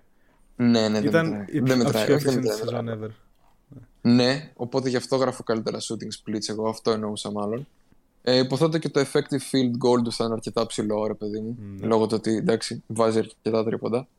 Ε, εντάξει, ξέρετε ποιος είναι ο KD. Αυτό λέει και ο KD, αυτή είναι η νούμερο να διαφημίσει ότι ξέρετε ποιος είμαι. Όλοι ξέρουμε ποιος είναι ο KD. Και ο Light το ίδιο λέει. Ε, Πώς; Ο Light. Hey, εντάξει. Oh, ξεκίνησε να ακούς Light, μπράβο, Ρθαμά. Ουφ. Επιτέλους γίνεσαι άνθρωπος σιγά σιγά. Όχι, λοιπόν, δεν ξεκίνησα. Σταμάτα. Ο KD επίσης είναι πολύ καλός. Ε, όπως έχω κάνει μάλλον setup σε αυτό το σημείο, με, τα όλα, με το όλο μεγάλο κορμί φάση, έχει τρομερό κορμί ρε παιδί μου για άμυνα. Ωραία. Δεν πιστεύω ότι είναι αυτός που ήταν το 17 στους Warriors. Παρ' όλα αυτά έχουν πέρασει και 5 χρόνια από τότε, οπότε θα σταματήσω να το λέω και ήταν πέρυσι. Αλλά είναι πάρα πολύ καλός αμυντικά. Μετράει πάρα πολύ. Ε, και δεν νομίζω ότι το φετινό στραπάτσο των Nets ε, έχει τόσο μεγάλο μερίδιο ευθύνης ο, ο KD και ούτε πιστεύω ότι έκανε τόσο ακραία κακή σειρά για δεδομένα superstar. Έκανε μια κακή σειρά, ε, κυρίως έκανε μια κακή σειρά η ομάδα του. Παρ' όλα αυτά, έτσι όπως τα έχω ζυγίσει στο κεφάλι μου, είναι σίγουρα πεντάδα. Εσύ είμαι σίγουρος ότι έχεις πιο πάνω. Ε, Παρ' όλα αυτά, KD στο νούμερο 5. Έχεις να προσθέσεις κάτι για τον KD? Ε, όχι. Α, ήθελα να πω μόνο ότι οι Warriors fans είμαστε στάξει το 17-18 σαν τους ε, Vietnam Veterans στον πόλεμο. Ναι. Απλά αυτό. Και δεν θέλω να το πω πιο πάνω όταν τον έχω. Οκ. Okay. Ε, συμφωνώ. Ποιον έχεις 5. Στο... Α, έχει τον Embiid 5. Όχι. Όχι Ποιον τον... έχεις 5. Τον Embiid τον είχα στο 6. Στο νούμερο 5 έχω τον Luka Doncic. Α, οκ. Okay. Ε, okay.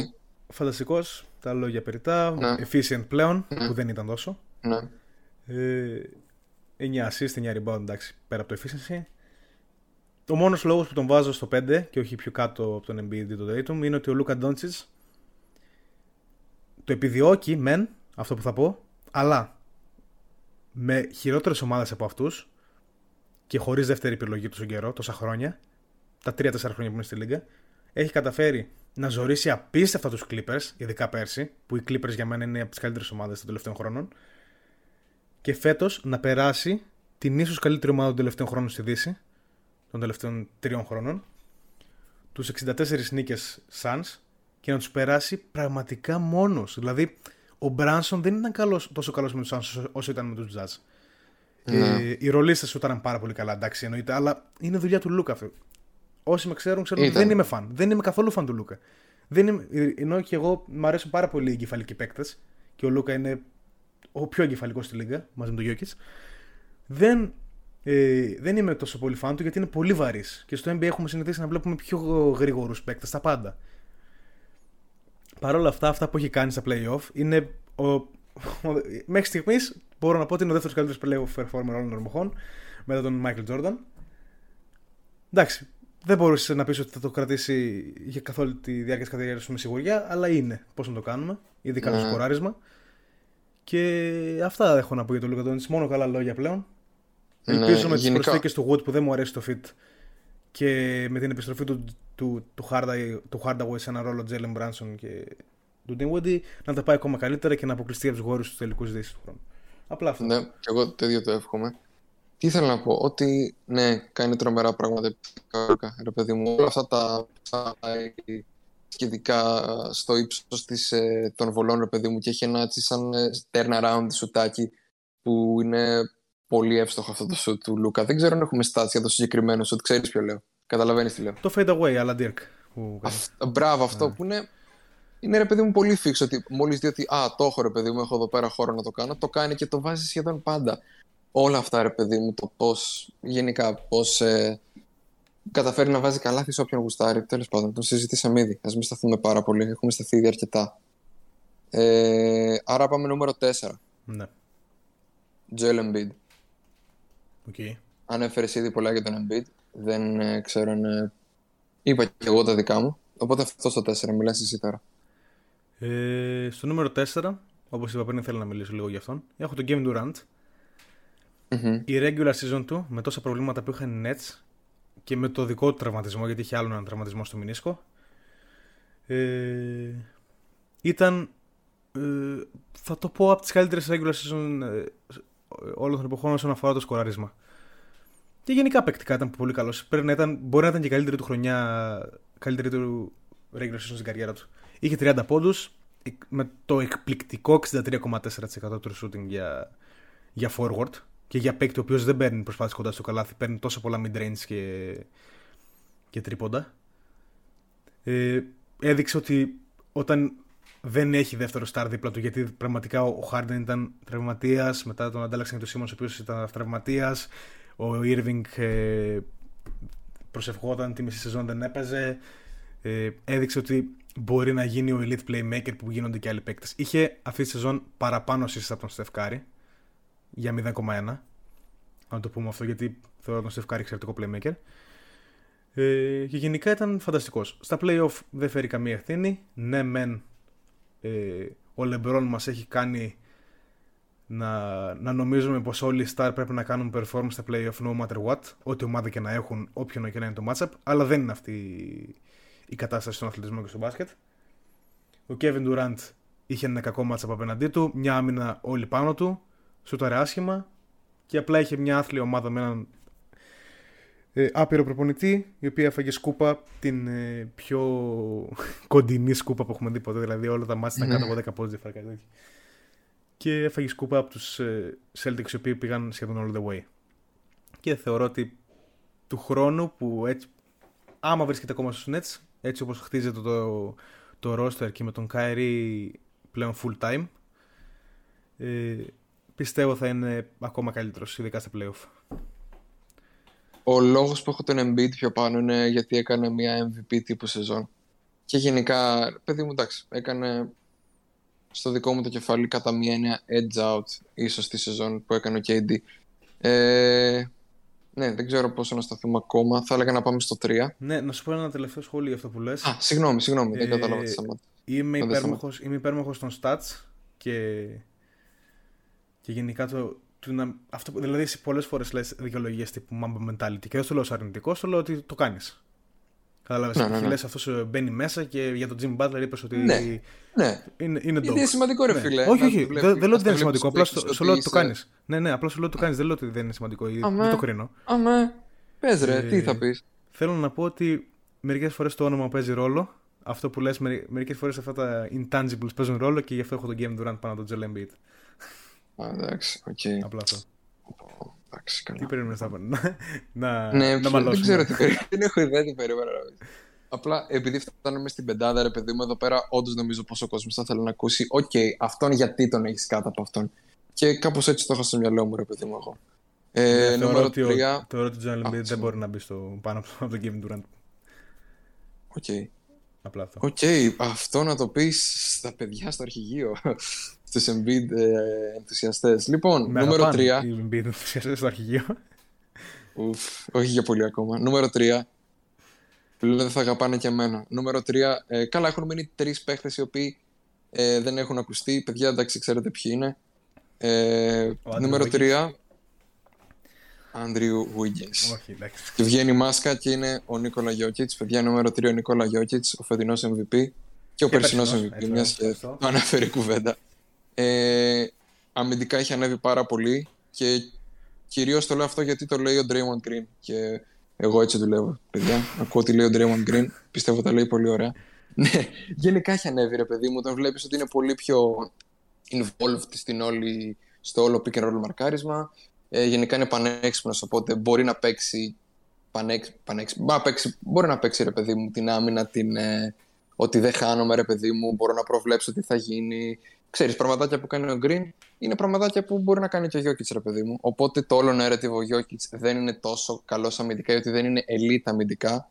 Που το, τώρα εντάξει το είναι, δεν είναι, okay, ίσως μεγάλη κουβέντα, αλλά δεν είναι τόσο πίσω όσο μας το παρουσιάζουν από τον Embiid. Και επιθετικά, εντάξει, Οκ, okay, θα σε αφήσω να μιλήσεις εσύ επιθετικά για τον Jokic. Παρ' όλα αυτά, νούμερο 3 Jokic. Οκ. Okay. Okay. Ε, να πω το νούμερο 3. Α, έχει το Steph το 3, ε, δεν έχεις το Jokic. να πω το νούμερο 3. Πες το. Στο νούμερο 3 έχω τον αγαπημένο μου μπασκετμπολίστα ever. Τον Kent Baseball. Ε, όχι, τον. Στο νούμερο 3 έχω τον ε, Steph Curry. Mm, okay. Ο οποίος τώρα που βλέπω λίγο τα stats μπροστά μου, τα έχω, έκανε identical season με τον Devin Booker στη regular season. Σκάσε. Και στο PR. Δεν το ξαναπείς ποτέ αυτό. Απλά είναι λίγο. Δεν το ξαναπείς ποτέ αυτό. Δεν το ξαναπεί ποτέ αυτό. Να μιλήσω λίγο, να κάνω λίγο το Steph Case γιατί πραγματικά τον παρακολούθησα όσο κανέναν άλλο άνθρωπο στον πλανήτη φέτος. Ε, όχι, όχι, όχι, δεν, το, δεν τον παρακολούθησα όσο κανένα άλλος. Εγώ τον Steph τον είδα παραπάνω από όποιον άλλον άνθρωπο. Ακόμα και τους γονείς μου, ξέρω Στο παρκέ, έτσι. Παντού. ε, ε γιατί δεν μου πες τίποτα. Ήθελα κι εγώ. Όχι, εντάξει. Πες, ε, πες. Ο Στεφκάρη έκανε για τα δεδομένα του μία κακή Στεφκάρη regular season. Ναι. Ανεμφισβήτητα. Έχουμε συνηθίσει να είναι true shooting. Ε, λέγαμε πριν για τον Kevin Durant ότι έχει 63,4% και είναι απίστευτο. Ε, για τον Steph Curry αυτό ήταν κανόνας στι τελευταίε σεζόν. Στις τελευταίες 8 σεζόν. Ε, απλά είναι ο πιο efficient παίκτης όλων των εποχών. Μαζί με τον Νικόλα Γιώκητ. Ε, ναι. Ξεκίνησε φανταστικά, λέγαμε όλοι για MVP και τέτοια. Μετά μπήκε σε ένα τεράστιο shooting slump. Τεράστιο, δηλαδή σούταρε πρώτη φορά στην καριέρα του κάτω από 40% τρίποντο. Έχει 38% αν θυμάμαι καλά. Ρε, φαντάσου, ο άνθρωπος είχε 38% τρίποντο και λέγανε λοιπόν μαλάκι, έχει πέσει αυτός. Ε. Ναι, ναι, ναι, δηλαδή είναι το Steph effect. Αλλά ήρθαν τα playoff.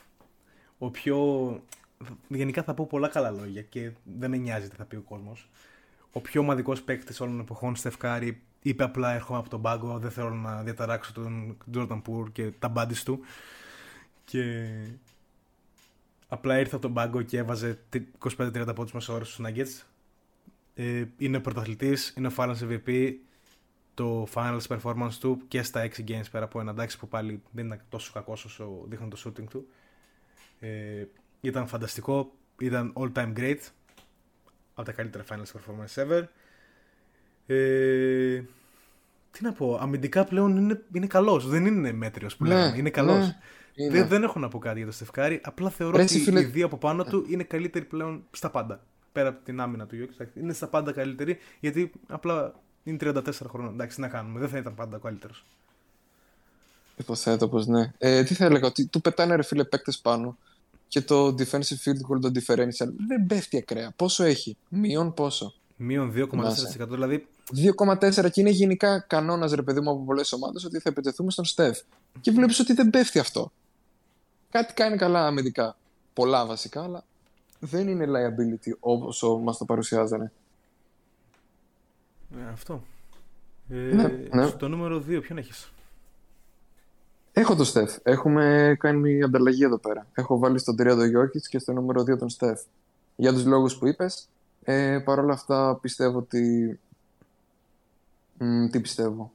Γενικά είναι ακόμα πιο αποδοτικό νομίζω το όλο επιθετικό game του Στεφ και το όλο off-ball πράγμα που κάνει. Ε, Συν ότι το κάνει, ότι ρε παιδί μου πολλές φορές το τελευταίο shoot, το τελευταίο shoot, Πώς να το πω τώρα. Οκ, okay, θα μπω λίγο στο clutch. Ωραία, το οποίο ξέρω ότι δεν σ' αρέσει. Αλλά είδαμε τον Στεφ πολλές φορές φέτος στο κλατ να αποδίδει, ρε παιδί μου. Να αποδίδει να, μην, να τον εμπιστεύεται η ομάδα ότι ξέρεις τι πάρε την μπάλα και βγάλε εδώ πέρα ένα play. Είμαστε στην τέταρτη. Βγάλε το play, ρε παιδί μου. Και το κατάφερνε. Ωραία. Που θα μου πεις το κάνει και ο Γιώκητς. Αλλά μου αρέσει πολύ που ξέρεις τι, εν τέλει θα πέρασε από τα χέρια του, του Στέφη μπάλα. Ωραία.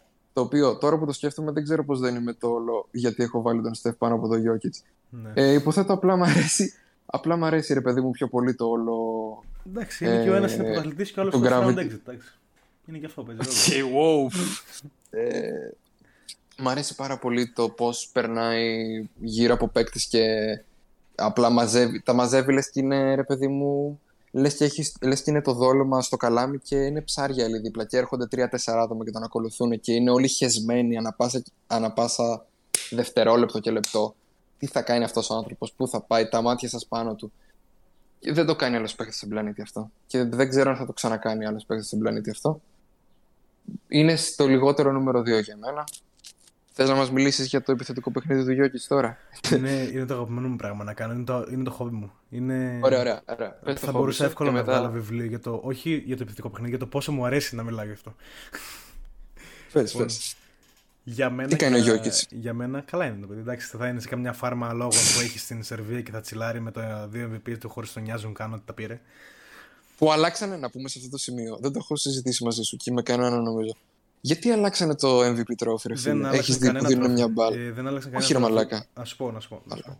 Παρακαλώ, παρακαλώ. Ε, επειδή είναι η 75η σεζόν, ε, τα βραβεία όλα τα έβαλαν σε μια μπάλα και είναι μέσα τύπου μινιατούρα το βραβείο. Μικρότερο βασικά από ό,τι ήταν.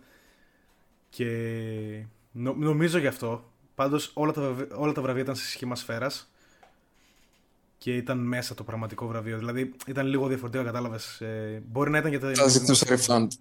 Θα ζητούσα refund από τον Adam Silver. Πραγματικά, άμα δεν είναι να σηκώσει εκείνο το, τον παίκτη ε, φίλε, ναι. το τεράστιο και να φωνάζει MVP όλο το Colorado, δεν, δεν έχει. Έτσι, δεν έχει, λοιπόν, δεν έχει. Να μιλήσω τώρα για το Jokic. Είχε, ναι. το, είχε το καλύτερο PR όλων των εποχών σε μια σεζόν. Δεν ξέρω αν το ξέρεις αυτό. Το έμαθα μόλις. Ε, το δεύτερο καλύτερο το είχε ο Γιάννης Αντοκούμπο φέτος. ε, ε, δεν έχω να πω πολλά για τον. Είναι για μένα. Δεν ξέρω καν αν πρέπει να πω ο Pace. Έφτασε 27 χρόνια και έχει δύο MVP. Είναι ο Pace για καλύτερος επιθετικός παίκτης όλων εποχών. Εύκολα. Ο άλλος που έχει δύο MVP και είναι 27 χρονών είναι ο Γιάννης, ξέρω εγώ. Ναι. Ε, έχει δύο MVPs πανάξια, δεν, δεν με νοιάζει θα πούμε για το φετινό MVP. Δηλαδή, ό,τι argument και να πεις για το φετινό MVP του Jokic δεν στέκει γιατί πολύ απλά έχει παραπάνω wins και από τον Γιάννη και από τον Embiid όταν έπαιζαν και οι τρεις. Ε, στα playoff ήταν φανταστικός, αλλά πέτυχε τους Warriors που ήταν οι πρωταθλητές και οι δύο mm. καλύτεροι παίκτες της ομάδας του. Όχι ότι δεν έκανε ξεφτύλα πιο τον Μάρκαρε στα playoff. Ναι, ρε φίλε, απλά το θέμα ήταν ότι είχε, είχε τραυματισμένη ομάδα και πάλι και εκεί που έφτασε ήταν ναι, πολύ καλό. Ναι. Το true shooting του ήταν εξαιρετικό, δεν το αναφέρω πολύ γιατί αυτός όντως σουτάρει επίσης πολύ κοντά στη ρακέτα. Ε, έχει 8 assist μέσα ώρα αγώνα για, για center. Ναι. Ε, στην άμυνα, εντάξει, έχω πει πολλές φορές ότι είναι πολύ καλύτερος από ό,τι ήταν. Είναι still average, δεν είναι καλός. Ε, στα playoff το average γίνεται προς το κακό πάντα. Δεν ε, με πτωεί όμως αυτό. Θεωρώ ότι όταν ένας παίκτης βγάζει αποτέλεσμα στην επίθεση και ένα αποτέλεσμα στην άμυνα γίνεται συμπλήν και βλέπεις ποιο είναι το, το τελικό αποτέλεσμα και θεωρώ ότι κάνοντας αυτό το συμπλήν ο Νίκολα Γιώκης είναι ο δεύτερος καλύτερος παίκτης στη Λίγκα. Ακόμα για τον Embiid που έχει συν και στα δύο και στην επίθεση και στην άμυνα. Θεωρώ ότι το επιθετικό ε, ταλέντο και impact του Jokic δεν το είχαν πολύ παίξει στην ιστορία της Λίγκας. Και πραγματικά περιμένω να δω τι θα κάνει του χρόνου με υγιή ομάδα. Πραγματικά. Πλέον δεν έχει δικαιολογία αυτός. Ναι. Βέβαια, ναι, δικαιολογία έχει πάρει δύο VPs. Δεν είναι... Απλά δεν έχει δικαιολογία για playoff success. Ε, ναι. Πρέπει να έχει success στα playoff, πιστεύω το έχει. Μόνο τον Τζαμάλ να βάλεις πίσω και όχι το άλλο Max συμβόλαιο το οποίος είναι ένας μέτριος παίκτης και για κάποιο λόγο πήρε Max. Τέλος πάντων.